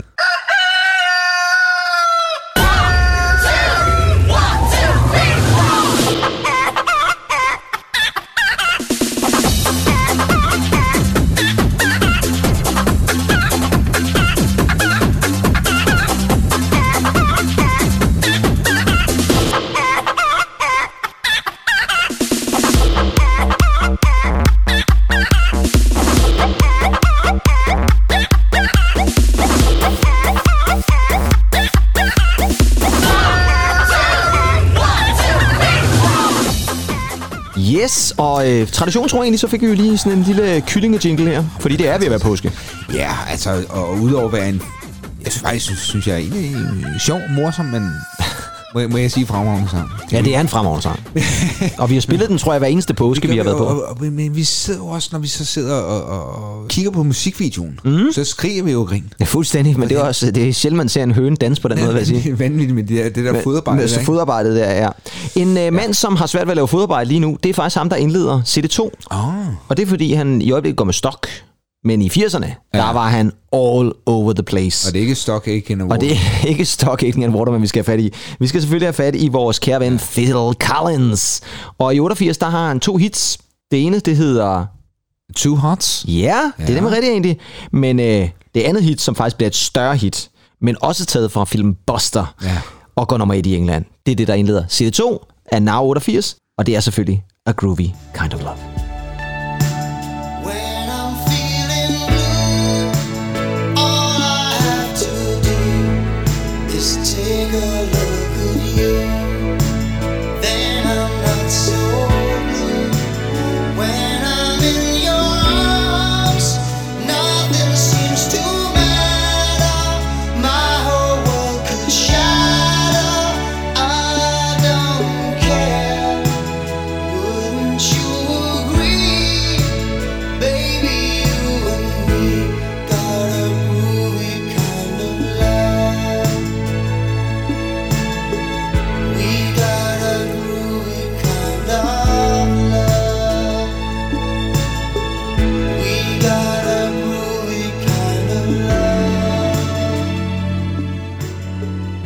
Det er altså, det er... Og nu er altså, jeg, jeg er simpelthen nødt til at sige, at det ser altså fjollet du står op lige nu, Jamen, jeg, jeg ved det godt, men jeg skulle altså lige op og strække mig lidt. Jo, men nu føler jeg jo nærmest som om, at, du er sådan en form for Uffe Ellemann, og jeg er ham der øh, fotografen, der står nedenunder.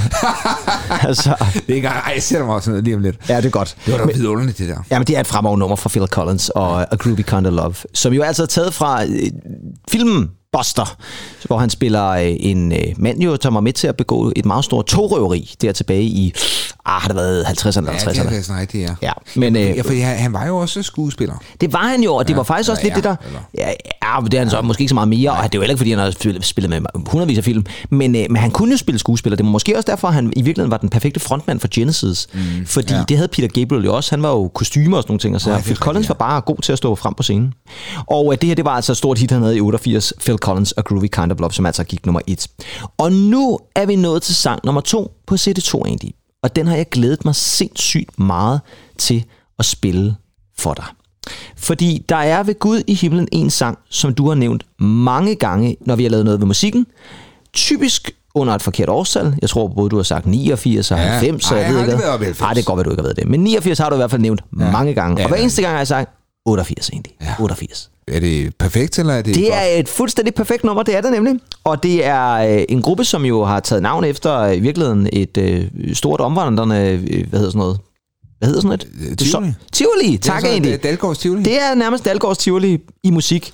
Og det er selvfølgelig, fordi vi skal have fat i dejlige Fairground Attraction. Og nummeret, som du har nævnt mange gange egentlig. Og nu spiller vi det for første gang med musikken. Og det kommer her, og det er perfekt. Og det er fordi, det er perfekt. Young hearts are foolish. They make such mistakes.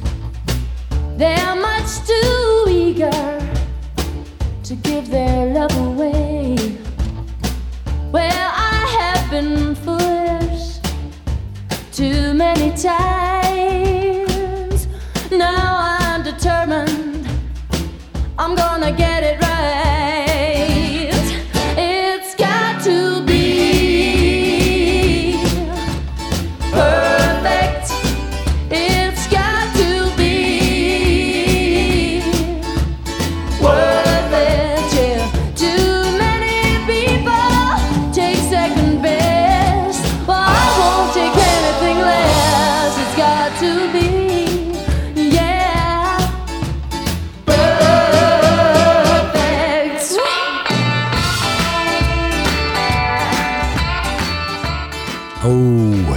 det er jo herligt, det her. Det er jo som at være tilbage i tiden. Ja, Altså, er du så i også- 88 eller 89 lige nu? Nej, også, også før 80'erne. Ja, det er det faktisk. Det er også lidt meget før 80'erne, ikke? Det er ja. jo... Øh, ej, det er dejligt. Ja, det er det.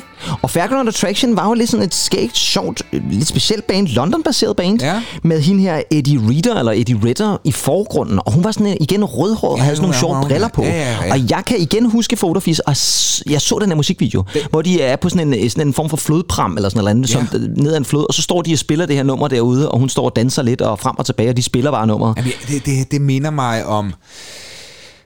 Det minder mig om Mogenstrup Ja. i, i, i slutningen af 80'erne. Ja, At det, det, var, det var klassisk...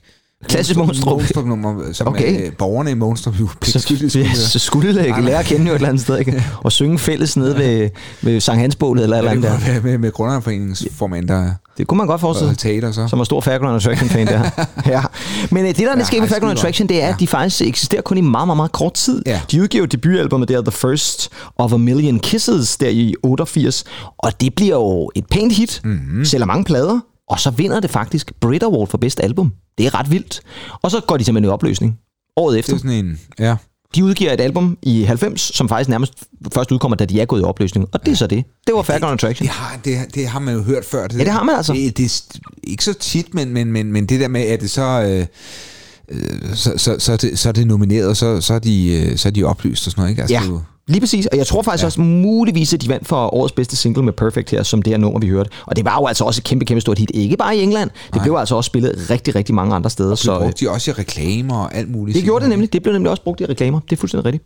Så er vi nået til sang nummer tre på CD2. Og der skal vi have fat i en mand, vi snakkede om i sidste uge egentlig, Ja. da vi havde vores Oscar special. Fordi der nævnte jeg jo til aller, aller sidst den her film, som hedder Sing Street. Ja. Og sangene fra Sing Street er skrevet af en mand, der hedder Gary Clark. Og ja. øh, i 80'erne, der var han med i det band, der hed Danny Wilson. Kan du huske dem? Det siger mig noget. Mm. Øh, de havde øh, par hits i 80'erne. Ja. Og øh, track nummer tre, der har vi faktisk en af dem. Og det hedder simpelthen bare Mary's Prayer. Oh. Suddenly the heavens rolled. Suddenly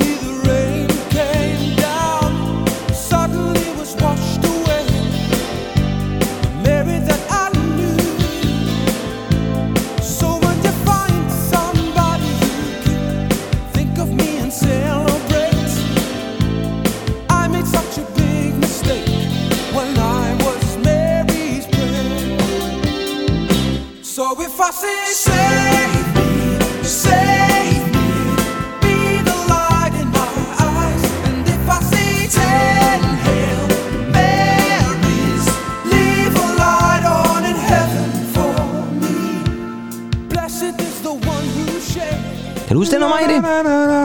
Ja, det kan jeg godt. det, er, jeg synes, det er vildt fedt vers. Ja, helt vildt. Ja. Øh, ved du, hvad jeg sad og tænkte på? Nej. Jeg sy- synes det også, det lød enormt dansk. Ja, det- Sådan var det bare. ja, jeg tror måske, det er den måde, han synger på det Ja, der. ja, ja. Det, det, det kunne godt være sådan et eller andet helmi eller sådan noget. Ja, ja, det jo godt være lidt helmisk på en eller anden måde. Men jeg synes, det er et rigtig fedt nummer, og det gik altså nummer tre på den engelske singlehitliste. Men Danny Wilson er ikke et orkester, tror jeg, som er sådan så kendt øh, ud over de engelske grænser. Men det her nummer var faktisk et, et større hit, så der vil sikkert være flere, der genkender det. Så er vi nået til sang nummer 4, der har vi altså et band, som i den grad havde mange hits i 80'erne, mm, og det havde de også i 70'erne, og det havde de faktisk også i 60'erne. Og må ikke også, der var et par stykker i 90'erne? Ja, man kunne blive ved, for de er stadigvæk aktive, på trods af, at de faktisk mistede et af medlemmerne her for ganske nylig. Meget trist jo. Det var hende, der hed Christine McVie. Ja. Og det er selvfølgelig Fleetwood Mac, vi snakker om, fordi Fleetwood uh, i 87, der udgiver de jo Tango in the Night. Oh, ja. Et dejligt album. Skønt album. Som er bedre end Rumors. Ja. Ah, eller er det det? Ja, okay. Det er måske et lidt andet type album, jeg. Ja. Men i hvert fald et rigtig godt album. Og uh, der kom jo mange singler, og en af dem, det er også øh, en nummer, som... Ja, og det er et nummer egentlig, som, øh, som vi lige starter her i baggrunden. Jeg har altid synes det minder også lidt om Little Lies. Det har lidt, ja. Ja. det er faktisk næsten Ja. samme Ja, tema, det der har- kører i det har introen. du. Ja. Men det her, Det er jo... det er et dejligt nummer. Ja. Der gik nummer 4 på den engelske hitliste. Og det er selvfølgelig Everywhere.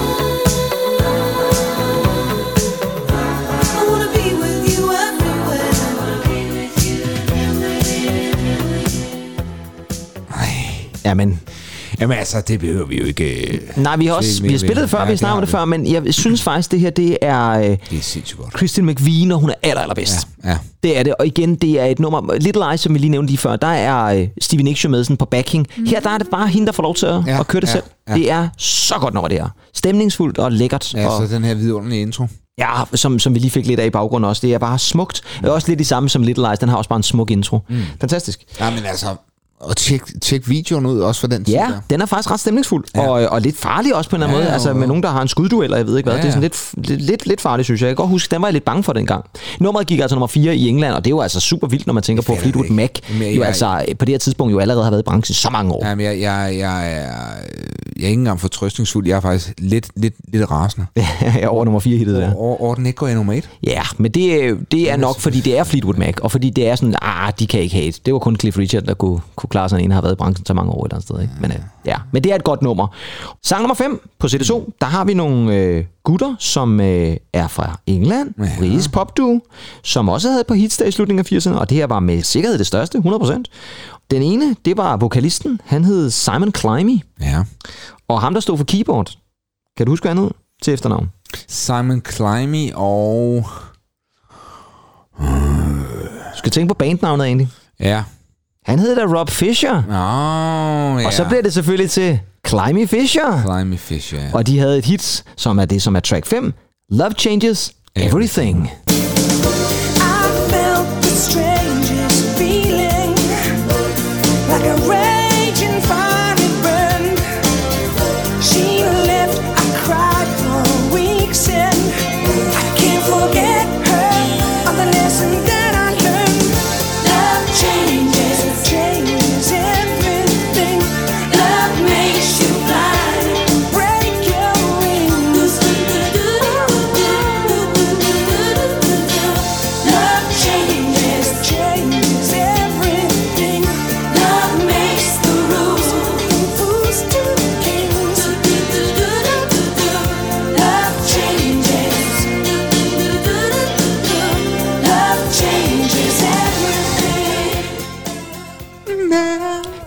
Øh, teenage-idoler.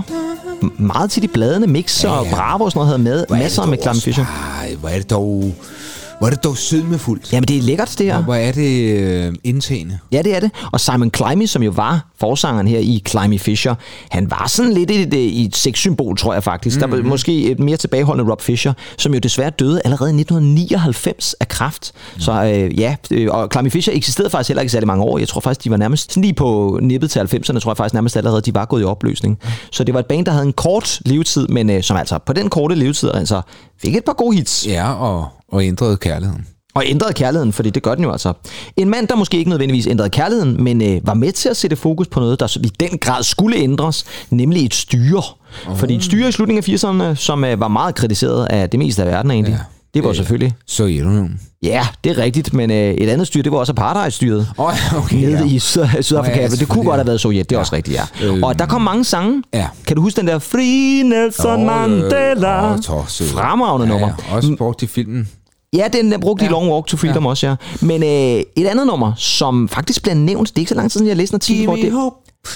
Det er nemlig rigtigt egentlig. Det bliver nævnt som en af 80'ernes bedste ja. numre. Det ved jeg så ikke, om det er, men Ej, det er et godt nummer. Sindssygt godt nummer. Og det er ham, der hedder Eddie Grant, ja. og det er nemlig Gimme Hope, Joanna.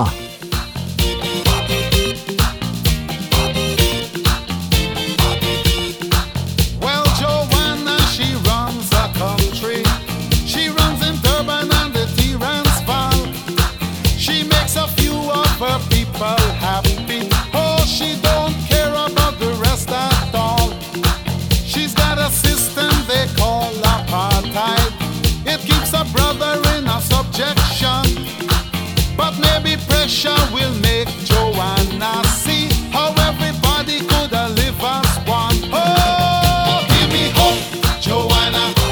Hope, Joanna, give me hope, Joanna, for the morning come. And give me hope, Joanna. Hope, Joanna, hope before the morning come. Ja, sådan en anti-apartheid-sang her, Eddie Grant, Gimme Hope, Joanna. Som øh, du hoster dig lidt igennem der. Jo, men jeg, jeg sidder bare lige og tænker på, de har jo stadigvæk... Altså massive problemer Jamen, det har de. i, øh, i Johannesburg, og Ja. en, en vanvittig morrate. Ja, det er rigtigt, men jeg tror da nok stadigvæk, at vi skal være glade for, at apartheid trods alt øh, blev Ja, ja. abolished Ja. der i Ja. øh, slutningen af øh, ja, 90'erne, var det, vi sige 80'erne, fordi det er jo der, at øh, Mandela kom ud i 90, tror jeg det er, ikke? Men stadig store problemer, Pedersen. Ja, jamen, det er store Stadig problemer, og det er også- Sort og hvide, og, og masser af, af slåskampe dagligt. fuldstændig og racismen Ja, men- haver jo i bedste velgående. Ja. Eller i værste velgående. Og med disse positive ord, så synes ja. jeg, vi skal gå videre. Nej, men du, har- men du har ret egentlig. Ja. Men, øh, men, men jeg synes jo et eller andet sted, det er vigtigt at huske på, at dengang i, i slutningen af 80'erne, der var det jo meget, meget værre, for der var den her Ja, ja. segregation, der Ja. var den her Ja, ja. apartheid. Ja. Og det kan godt være, der er morret, og det kan godt være, der er racisme osv., men vi havde altså styre, hvor jo, at øh, de sorte overhovedet ikke fik lov til at stemme ja. til et valg og sådan noget. Ikke? Ja, det var og øh, det var også en af grundene til faktisk, at Gimme Hope Joanna blev faktisk... Øh, bandlyst af den øh, sydafrikanske regering eller styre. De må, slet, man må simpelthen ikke spille nummeret nede i Sydafrika. Ja, det var det Klerk lige Ja, præcis, der de var kommet med. Men det var også ham, der var faktisk Ja, det med var til ham, at... der lavede aftalen Det var ham, der lavede aftalen, var Ja. med til at fjerne det også. Ja. Så man kan sige, det- han, er også kom, han kom til magten der omkring et eller andet sted, ja. ikke? og så kom øh, Mandela ud og så videre. Ikke? Men uh, Gimme Hope Joanna, øh, som uh, Eddie Grant fik et stort hit med, og den gik nummer syv på den engelske single og også meget, du ved, øh, meget afrikansk. Jamen, det den er har, det. Den har meget den der rhythm feeling, ikke? Jo, og så er der stadigvæk, der er også sådan lidt, det er næsten lige før, der bliver sådan lidt, lidt, lidt jamaikansk over det et eller andet. Ja. Ja. Der er sådan lidt, i hvert fald sådan en anden lyd, end, end bare ja. den der klassiske ja. lyd. Ja. Og øh, det er der faktisk også på track 7 på CD2, for der har vi et andet band, som sådan kaster sig lidt over i lidt reggaesk. Og der skal vi have fat i et band, der hedder As What. Og de havde et stort hit, As what? som faktisk gik nummer et på den engelske single-liste. Det her det er simpelthen nummer et hit. Og øh, jeg tror også, du kender nummeret. Men spørgsmålet om du kender den her version bedst, eller om det var en anden version, det kan vi lige tage bagefter. Nummeret hedder i hvert fald Don't Turn Around.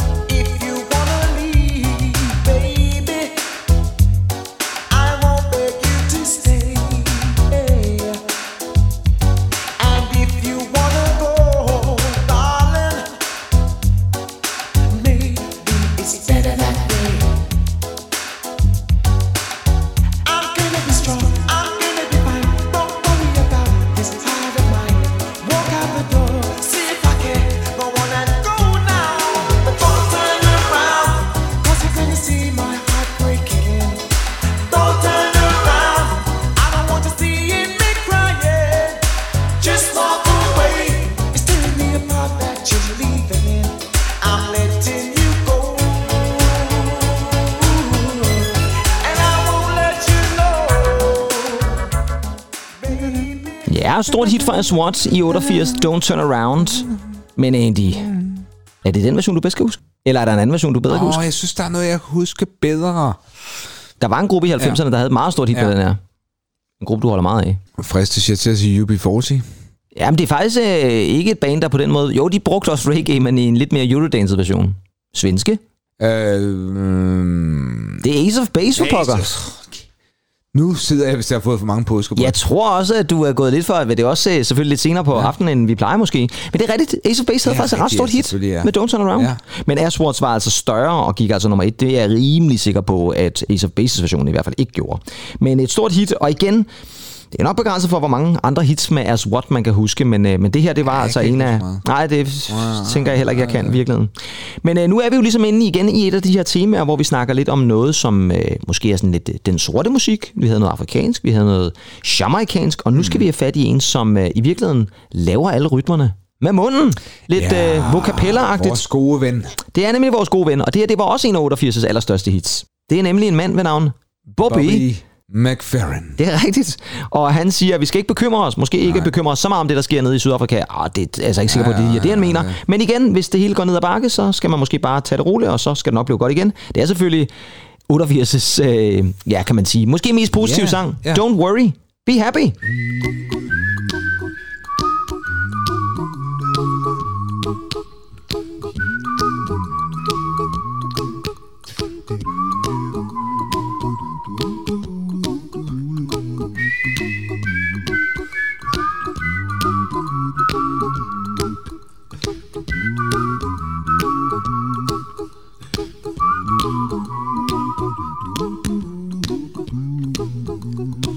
Here's a little song I wrote.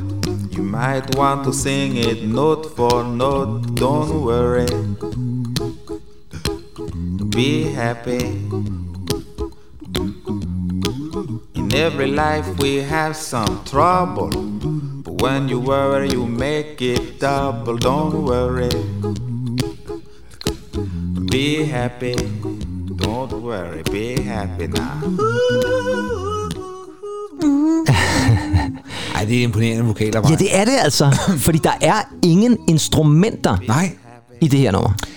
og han har jo i den grad gang i den store loop-pedal, ikke? Jo, det har han helt sikkert, ja. Øhm, jeg har hørt nogle live-versioner af det her nummer Ja. øh, senere hen. Det er mageløst. Ja, det er det altså. Det er altså, øh, når han sådan så det med maskiner. Ja. Øh, ej, han var ikke troldmand. Han kunne ikke gøre det det hele selv. Han, Nej, det er også lidt svært, at han skal nå at lave alle rytmerne på en gang. Hvad du, så det vil være vanvittigt. Det. Men det er rigtigt, det er et øh, ret besynderligt nummer, og ret imponerende nummer, og det vandt altså også en masse Grammys, og øh, fik jo altså et kæmpe, gik nummer et i USA, kan jeg huske, Ja. og gik altså nummer to i England. Og så kan jeg især huske, også fra den gang, musikvideoen. Ja, det er rigtigt, ja. Fordi at udover Bobby McFerrin, som er med i musikvideoen, så var det også en mand ved navn Bill Irwin, som er sådan en ret klassisk stage actor i USA. Ja. Og så var det faktisk en af USA's mest kendte skuespillere. Ja, nemlig Robin Williams. Ja, det er rigtigt, ja. Som også laver nogle sjove dansetrin og så videre. Dengang vidste jeg jo ikke, hvem Robin Williams var, men Nej, jeg kan bare huske, at jeg synes, han var ret funny at se på i den der video. Og igen brugt som øh, til noget reklamer og sådan noget. Jo, men den har været brugt i alt, Ja, tror jeg alt- nærmest et alt eller andet sted. Ikke? Og det er jo også, fordi det er sådan... Kom på tilbud i lørdag. Ja, så, så kører den i baggrunden et eller andet sted. Ja, med fire øh, dæk fra øh, Viborg Center, eller Julecenter, eller hvad fanden det hedder. Julecenteret. Fire Viborg dæk. Fire Viborg dæk i. Julecenteret. Det var sådan, det var, Ja, det er først i 90'erne. det er først i 90'erne. Men der kunne de godt bruge den her også jo, et eller andet sted. Ja, nå ja. ja. Det er et klassisk reklamenummer et eller andet sted, og et godt nummer stadigvæk. Ja. Dygtig Bob McFerrin. Blev den første Bilka-direktør i Næstved egentlig ikke indsat til det her nummer? Nej, det, der er en saf. Ej, det er 89, ikke? Øh, jo, Ja, det det, passer. Det er oh, næste årstal. Ja, det, jeg, det er sådan noget lignende. Ja. 89, 88, 89. Ja, Nej, det er nok 89 i virkeligheden. Men øh, er han ligefrem er blevet indsat til den? Nu kan man godt forstå. Bilkas nye direktør, og jeg ved ikke, hvad han hed. Ja, det, jo, du, var- du har arbejdet du som vogndreng. Jo, men jeg kan sgu da ikke huske, hvad direktøren hed tilbage i starten af 90'erne, inden jeg var vogndreng. Altså. 88. Det er jo ikke sådan, at der hang sådan nogle øh, memorials af, af de store ledere i Bilka dengang. Så det, det ville alligevel have været vildt. Nå, lad os Ja, komme ja, videre til ja, sang nummer 9, inden der går Bilka i den. Og øh, det er måske allerede for sent. Og der skal vi have fat i en, som måske i virkeligheden også øh, kunne være blevet brugt til en Bilka-reklame. Ikke? Fordi Ja. ja. der kunne man faktisk godt forestille sig også lidt reklamemusik over det her. Da vi skal have fat i en kunstner, som igen havde det her som sin debutsingle. Og igen et meget atypisk nummer. Det var mm-hmm. Don't Worry Be Happy også, og det var det her altså også. Men det var et stort hit, og den gik nummer et på den engelske singleliste. Ja. Og det er et nummer, som øh, har en meget mærkelig titel, der hedder Orinoco Flow. Og kunstneren, mm. hun hedder Enya.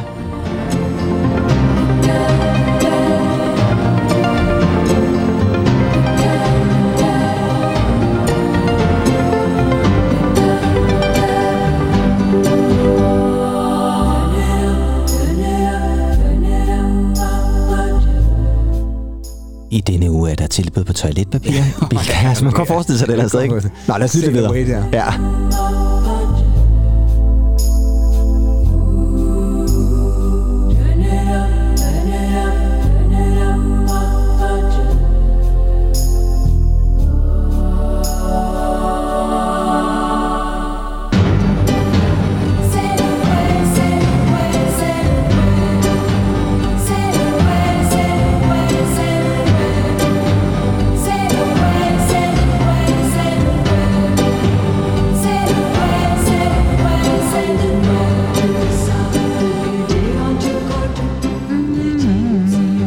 Altså... Det her, det, øh, det har været atypisk dengang på hitlisterne. Helt vildt. Fuldstændig. Altså, det, det er jo sådan et, øh, uden at sammenligne det, men der, der er sådan et øh, Kate Bush. Ja, det kan jeg faktisk godt se, hvad du mener. Uden, du ved, Ja, altså, ja. øh, altså men, men der er bare sådan den der troldeagtige stemning over det på en måde. Ikke? Troldeagtige stemmer. Jamen, jeg kan godt følge, hvad du mener. Hun der- lavede jo faktisk også soundtrack på et tidspunkt til Lord of the Rings, som der ved Gud er sådan en troldefilm. Der er også sådan lidt øh, sådan en, en skonnert eller sådan noget over i Svendborg Havn. Ja, som, som sejler ud der, til det her nummer. Men du har ret, øh, og jeg kan også huske musikvideoen, det var også noget med nogle vandfald. Det lignede sådan nærmest lidt Monet-maleri, som Ja. var blevet bragt til live. Ja. Og så Enya, der står der. Enya er jo øvrigt irsk, Ja. og øh, det er også, der er lidt keltisk Ja, ja, og lidt irsk stemning over det her på en eller anden måde. Ikke? Hun er vist, øh, tror jeg nok faktisk, den, den bedst sælgende irske kunstner, øh, ud Ja. over U2 faktisk. Ja. Så det er altså øh, det store ord fra Enya og Orinoco Flow, som altså var et meget, meget stort hit og gik nummer et i England. Og igen, som sagt, et atypisk nummer et hit, men, øh, men en rigtig fint nummer og, og flot lavet og så videre. Mm. Om det så har været brugt til Bilka-reklamer eller ej, det, det ved jeg ikke, men man kunne godt forestille sig. Så er vi nået til sang nummer 10, og der har vi at gøre med et gammelt britisk pop-rock-band. Og når jeg siger gammelt, så mener jeg rent faktisk gammelt, fordi det her det er oprindeligt et nummer fra 1900 og 69. Og så kan vi bagefter lige tage fat i, hvorfor i helvede verden er det så et stort hit nærmest 20 år senere i 1988. Men øh, det er en gruppe, der hedder The Hollies. Ja, Kan du dem? kan jeg i hvert fald. Ja, og det her det er måske i virkeligheden en af deres aller, aller største, som er stor igen i 88. Og det er et nummer, hvor vi skal hjælpe vores brødre. Ja. He ain't heavy. He's my brother.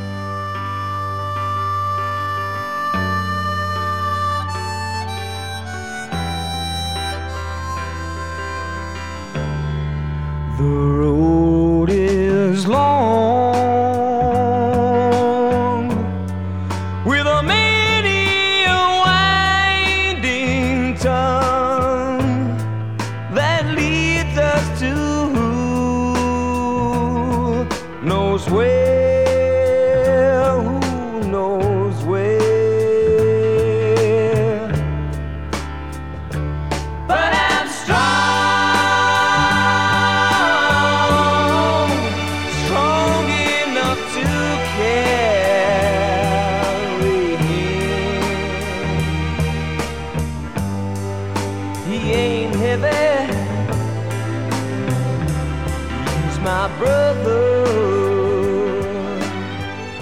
her, det var The Hollies med He Ain't Brother, eller He Ain't Brother, He Ain't Heavy, He's My Brother. Og øh, det var jo et nummer, som sagt, som var fra 1969, og øh, den var altså stort hit i 88. Og det er lidt sjovt, fordi øh, det kunne ligesom måske også godt have været på grund af, at det var... Ja, hvorfor tænk, ja, lad, Ja, okay, vi- hvorfor vi- tror du, den har været populær? ja. Hvorfor er det typisk, at numre bliver populær igen? Film. Ja, det er en reklamefilm. Ikke til, ikke til Bilka. Nej, heller ikke McDonald's. Men en ølreklame, faktisk. Jeg kan faktisk ikke huske, hvad det er for en øl. Ja, ja, ja. Men den var op og vende Ja, igen, sådan, ja. og, og det er faktisk nok til, at den simpelthen måske, ikke? går nummer... Ja, måske. Den går i hvert fald ind som nummer et igen, på grund af en ølreklame. Det var ret vildt et eller andet sted. Ja.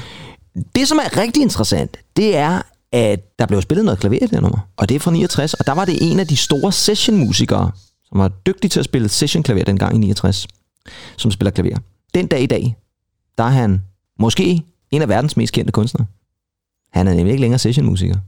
Nej, men, jeg sidder der ikke og... Du, du fortæller mig ikke, det er Elton John. Det er simpelthen Elton John, egentlig. er det det er det? det. Ja, det ja. er simpelthen Elton John, der spiller klaver på det her ja, nummer. det, det, det kunne man jo egentlig godt fornemme. På en måde lidt, ja. På, på, på klaverspil. Ja, lidt. lidt. Ja. Ja.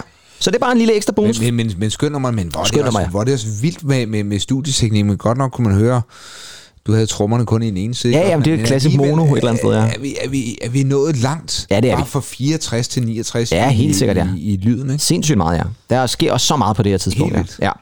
Det gør der også på sang nummer 11 på CD2, for der skal vi nemlig have fat i nogen, som hylder The King of Rock and Roll. Og det gør de med et nummer, som går ind som nummer 7 på den engelske single-liste. Det var pænt. Og øh, bandet egentlig, de hedder Prefab. Uh, Sprouts. Ja, All my lazy teenage boasts are the high precision ghosts, and they're coming round the track to haunt me. When she looks at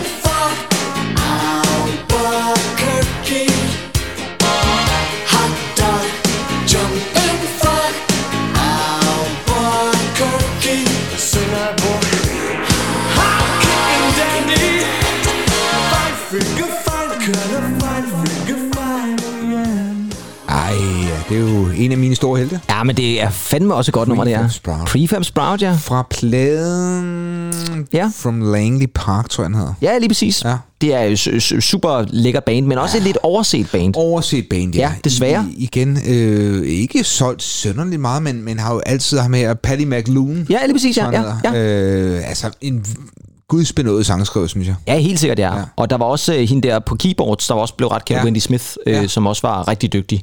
Øh, men det var et, et fremragende band, og et band, som man virkelig bør tjekke rigtig meget ud, for de laver super god popmusik, Ja. med en lidt kant og en lille Ja. ja. smule skævhed, som jeg godt kan lide. Og det gør det næste faktisk også, og de ligger lidt i forlængelse af Prefab Sprout, selvom det er noget lidt andet musik, det her. Det her nummer, det var faktisk et nummer, som gik nummer tre, og det er et nummer, som har et super fedt bandnavn. De hedder nemlig Aztec Camera.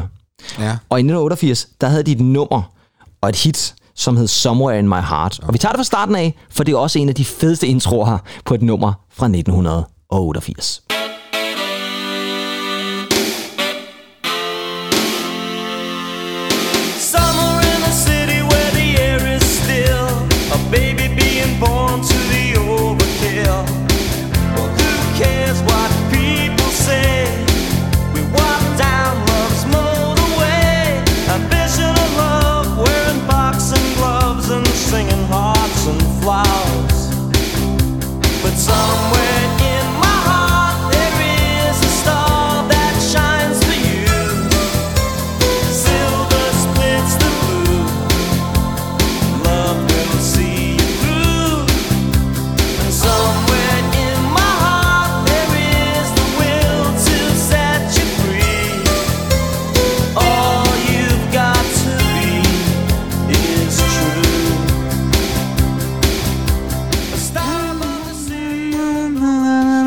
det er fedt det her. Ja, fantastisk. Jeg kan virkelig godt lide det nummer. Ja. Og det er altså Aztec Camera og Somewhere in My Heart, som altså var et rigtig, rigtig stort hit der i 88. Men det er der ikke nogen, man sådan hører specielt meget. Vi, vi har da aldrig rigtig snakket om. Nej, og det er igen også lidt, lidt, lidt mere, vi har snakket mere om Prefab Sprout, det er Ja, helt sikkert, men det er ja. igen et band, der sådan gik under radaren på ja. en eller anden måde, og alligevel havde sådan pæne hits. Det er et skotsk band, kan jeg fortælle. Ja, ja. Og øh, det gør også, at vi lige nu tager fat i lidt skotsk musik også, fordi at, øh, det næste, vi skal have fat i, det er nemlig også et skotsk band, så nu har vi ligesom bevæget os over i det skotske tema egentlig.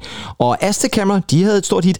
Det her, det ved jeg ikke, om jeg vil sige, var et kæmpestort hit. Det var et stort hit i England og på den engelske singlehitliste, og selvfølgelig også i Skotland. Men det er ikke et nummer, jeg har, kan huske sådan, har været spillet i dansk radio, og selvfølgelig heller ikke i 88, fordi så kan jeg slet ikke huske, hvad der blev spillet i radioen som sådan. Men det er en gruppe, der hedder Deacon Blue, og det er måske også et, der ringer en klokke for nogle mennesker. Og det er nummer, som altså er track nummer 13 på Now 88 CD2, det er et nummer, som hedder Real Gone Kid. Cause I tear out the pages that some words, to get some reward. And I'd show you the photographs that I ever got took. And I'd play your old 45s that now mean nothing to me. And you're a real gone kid. Maybe not, baby.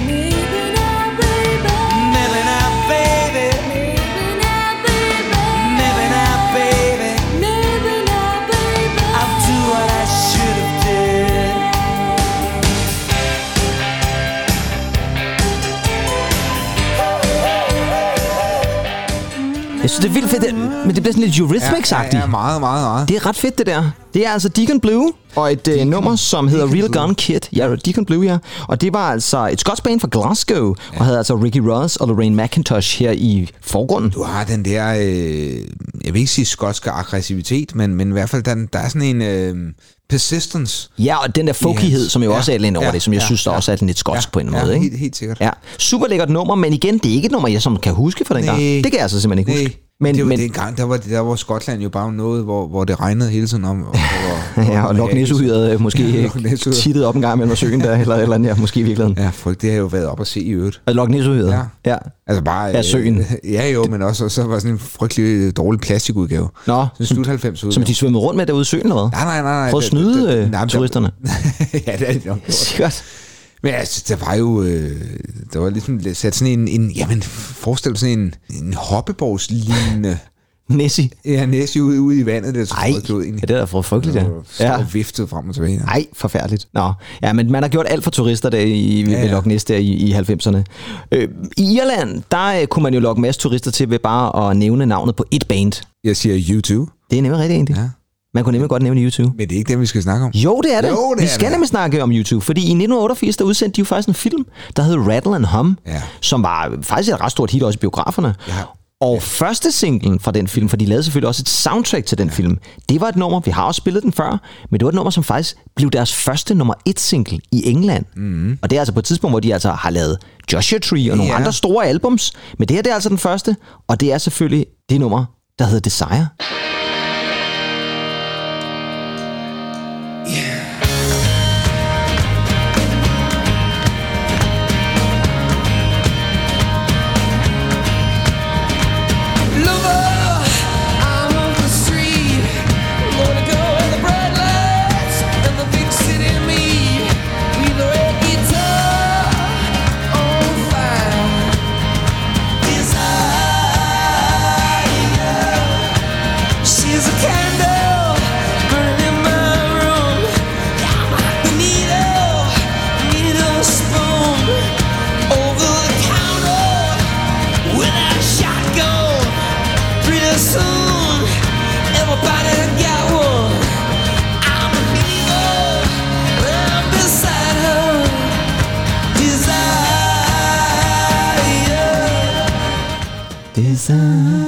Desire. Ja, rigtig, rigtig godt nummer, det her fra YouTube. Desire er fantastisk. Fremragende nummer, og igen, det er på trods af, at, at jeg var sådan lidt, hvem pokker YouTube, fordi jeg anede ikke, hvem YouTube var selvfølgelig, Nej. jeg var jo ikke så gammel, Nej. så da de kommer ind på hitlisten og får et nummer et hit med det, så kan jeg huske, at jeg var sådan en lille, en lille smule baffled, og jeg kan huske, jeg synes, jeg var, jeg ved ikke, om jeg var direkte vred på The Edge, men jeg synes, han så lidt fjollet med den der hat og sådan noget der, Men vi, har, vi har i det hele taget været... Jeg blev vred på Bono i... Øh, Ja, med Uffe Ellemann der, ja, Uffe Ellemann, hvor ja, det er han ringer ham op en Ja, ja. der. ja, ja, jeg var vred på The Edge. Vi har været meget vrede dengang ja. Ja. på, på YouTube. Vi kan utrolig godt lide dem, Ja, vil jeg helt sige. vildt, helt Noget andet, som Bono rent faktisk godt kunne lide, det var et band, der hed Hot House Flowers. Mhm. Mm-hmm. Han så dem på tv i 1986, og det han så, det var så fantastisk, synes han, at han tænkte, hvordan det vil jeg gerne hjælpe lidt på vejen i musikbranchen. Og så udgav de faktisk deres første single på YouTubes eget pladselskab. Det er ikke den, som er track nummer 15, men det er et nummer fra Hot House Flowers, som så altså på en eller anden måde er blevet hjulpet på vejen i musikbranchen, gennembrudsmæssigt i hvert fald, af Bono. Det her nummer, det gik nummer 11 på den engelske hitliste, og det er et nummer, som hedder Don't Go. And lie warm on the soft sandy beaches and my, my toes are submerged in the water and it feels good. The children playing building castles on the shoreline like a painting that we loved and loved. It feels so fine, don't go. Don't leave me there now, now. While the sun smiles, stick around, laugh a while, yeah. Uh-huh.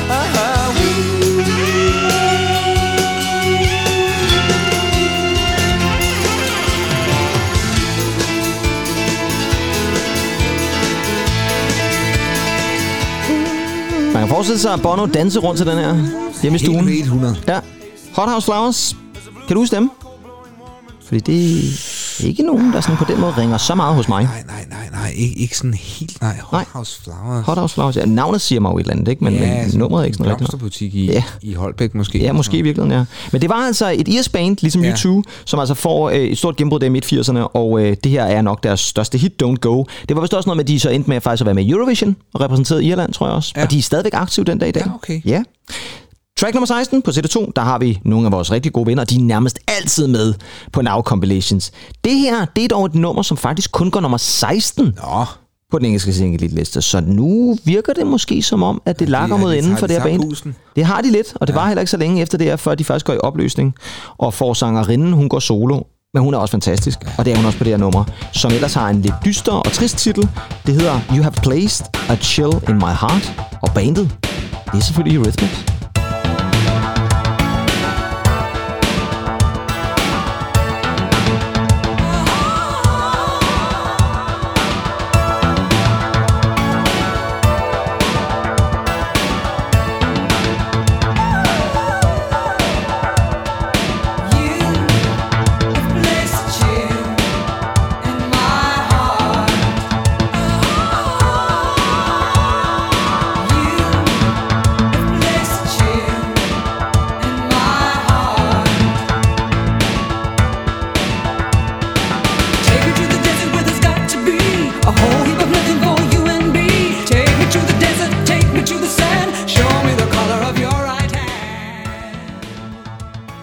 Her nummer kan du godt huske, Andy. det kan jeg love dig for, jeg Er kan. det et fedt nummer? Jeg fatter ikke noget af, at... Øh, Er det kun går 16? Nej. Nej, det er underligt, fordi det er jo et eller andet sted... Et, Sprødt produceret også. jo, men jeg synes faktisk også, det er sådan, for mig er det lidt sådan en Eurythmics klassiker. Ja, det synes jeg også. Ja, altså, Skotsk igen. Ja, Sangerinde. Altså, Ja, ja, ja, ja, ja, og den har også den på en eller anden måde lidt feeling af det også et eller andet Ja, sted. Det har jo ja. altid, hendes vokaler har jo altid været, bare været fremragende. Ja. Men på det her nummer, der, der, der får hun også nogle af de der øh, lidt mere udbrud. Ja, lige præcis, Ja, som også er har sådan lidt øh, fantastisk. højlandske over sig på en eller anden måde. Ikke? Men øh, Eurythmics kan vi jo rigtig godt lide, og selvom det så altså lakker lidt mod inden, der kommer vist også et album i 89, så er det altså ved at være sidst. Men så starter hun jo en fremragende solkarriere, og Ja, de bliver jo også gendannet. Ja, ja, hende og Dave Stewart, der er jo intet uden blod. Overhovedet ikke, nej, men de har jo altså ikke lavet et album siden 1999. Nej. Så er vi nået til track nummer 17, og øh, der skal vi have fat i et amerikansk band, som består af to søstre, og øh, det er et band, som øh, har hjertet på det rigtige sted, for de hedder nemlig Heart, Ja. og det her det er sådan meget amerikansk slow pop, kan man nok kalde det. Det her det er singlen, der hedder These Dreams. White skin in linen, perfume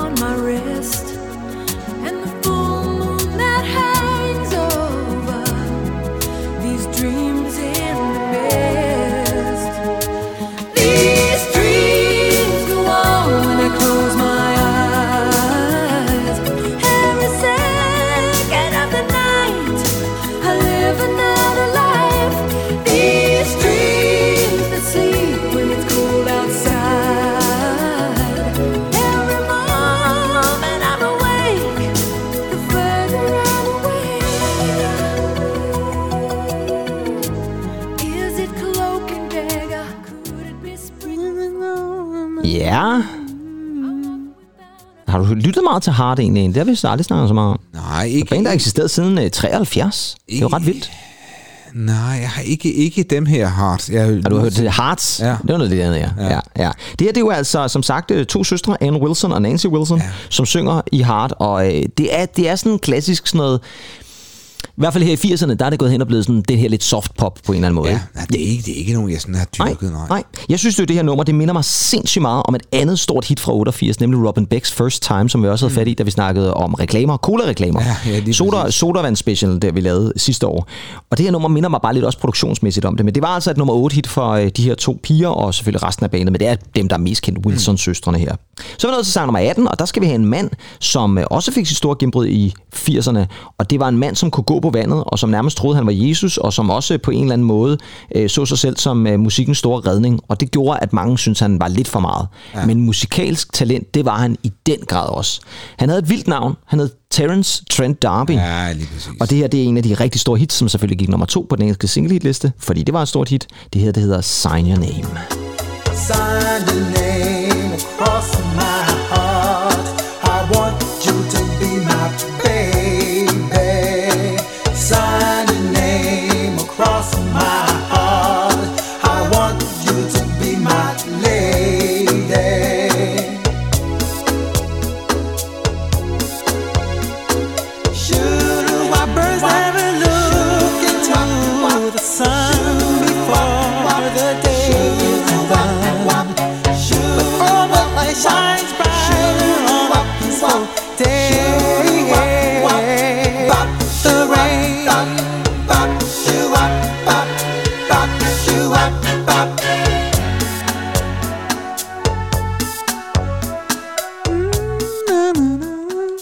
det her, det er et fremragende nummer. Trent D'Arby. Terence Trent D'Arby ja, havde jo flere store hits. Ja. Og det her Sign Your Name. Skide godt nummer. Ja, det er faktisk et skide godt nummer. Og han er faktisk... Også, øh, Hvad siger du hvad? og Også lidt lurvet. Også lidt lurvet, også lidt Ja. ja. lidt frem, men det er fordi, nu er vi over i softpop-delen her. Ja. Ikke? Nu skal vi være ved afslutningen på det hele. Nu skal vi ligesom ned i tempo igen. Ja, ja. Ikke? Og øh, han er faktisk også stadigvæk aktiv, på trods af, at han jo så ikke har hits øh, i den her kaliber. Nej, det er jo ikke... Han udgav album i 87, som har en af de mest øh, arrogante debutalbumstitler nogensinde, der hedder Introducing the Hardline According to Terence Trent D'Arby. Altså, Sådan. så har man ligesom sat linjen et Ja, eller andet sted, ikke? Altså, og det var måske også det, folk blev lidt trætte af. Og om det så også er derfor, at manden jo så i dag også udgiver musik under et helt andet navn, fordi han har faktisk skiftet navn. Nu hedder han ikke Terence Trent D'Arby længere. Nu hedder han Sananda Francesco Maitreya. Og det ville jo ingen jo ane. det er jo, det jo meget mundret. Det er super mundret. Næsten lige så mundret som Trent D'Arby. Det kunne have været en bilkrigsdirektør. Det kunne godt have været en Bilka-direktør der, om, som så var blevet fyret efter en måned, fordi at, øh, ja, det ved jeg ikke, man kunne ikke udtale navnet eller noget. Vi er nået til sang nummer 19 på Compilation og øh, CD2 selvfølgelig. Og der skal vi have fat i nogle gamle venner af programmet egentlig. Vi holder meget af dem. Ja. Nemlig Scritti Politti. Ja, så ja. Og det her- vi- vi- Som jeg ikke fatter. Er blevet større, end de er. Nej, fordi det er jo sådan en klassisk Ja, ja, ja, soft, lækker ja, ja, pop ja. Øh, på den gode måde. Og det her, det er faktisk mit yndlingsnummer med Scritti Politti, det må jeg alle indrømme. Og det er et nummer, som øh, desværre ikke øh, gik i top 10, den blev nummer 13, men det har så til gengæld også en af 80'ernes allerbedste single-titler. Det hedder nemlig Oh Patty, Ja. Don't Feel Sorry for Loverboy. Og det er altså som sagt med dejlige Scritti.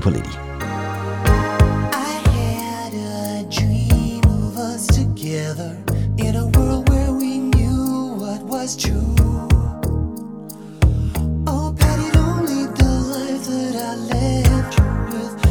been such a long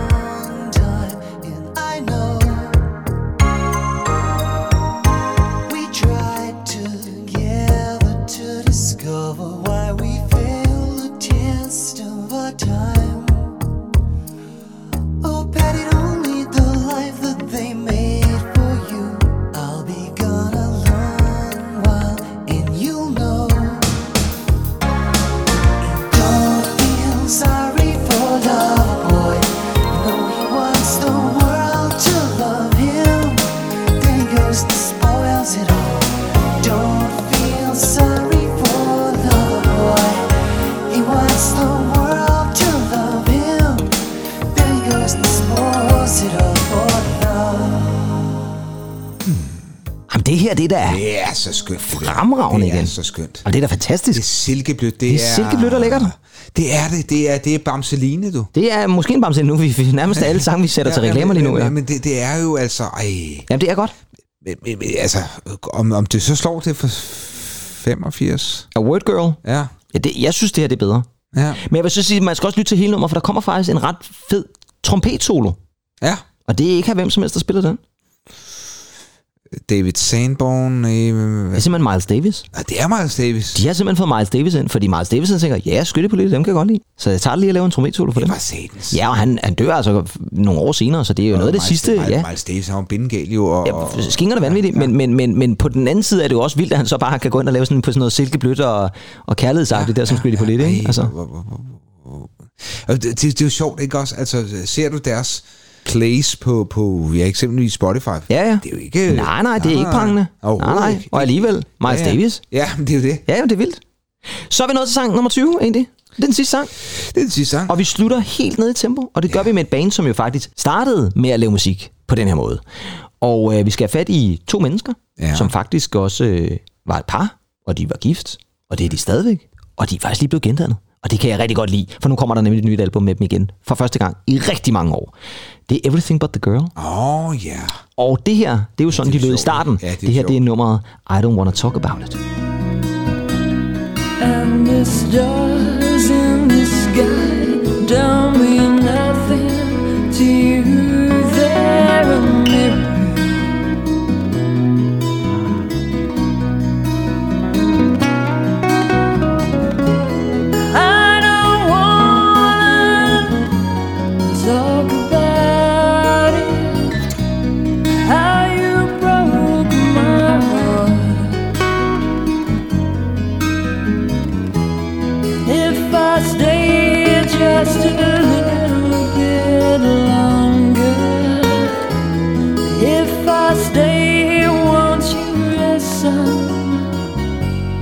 to my heart?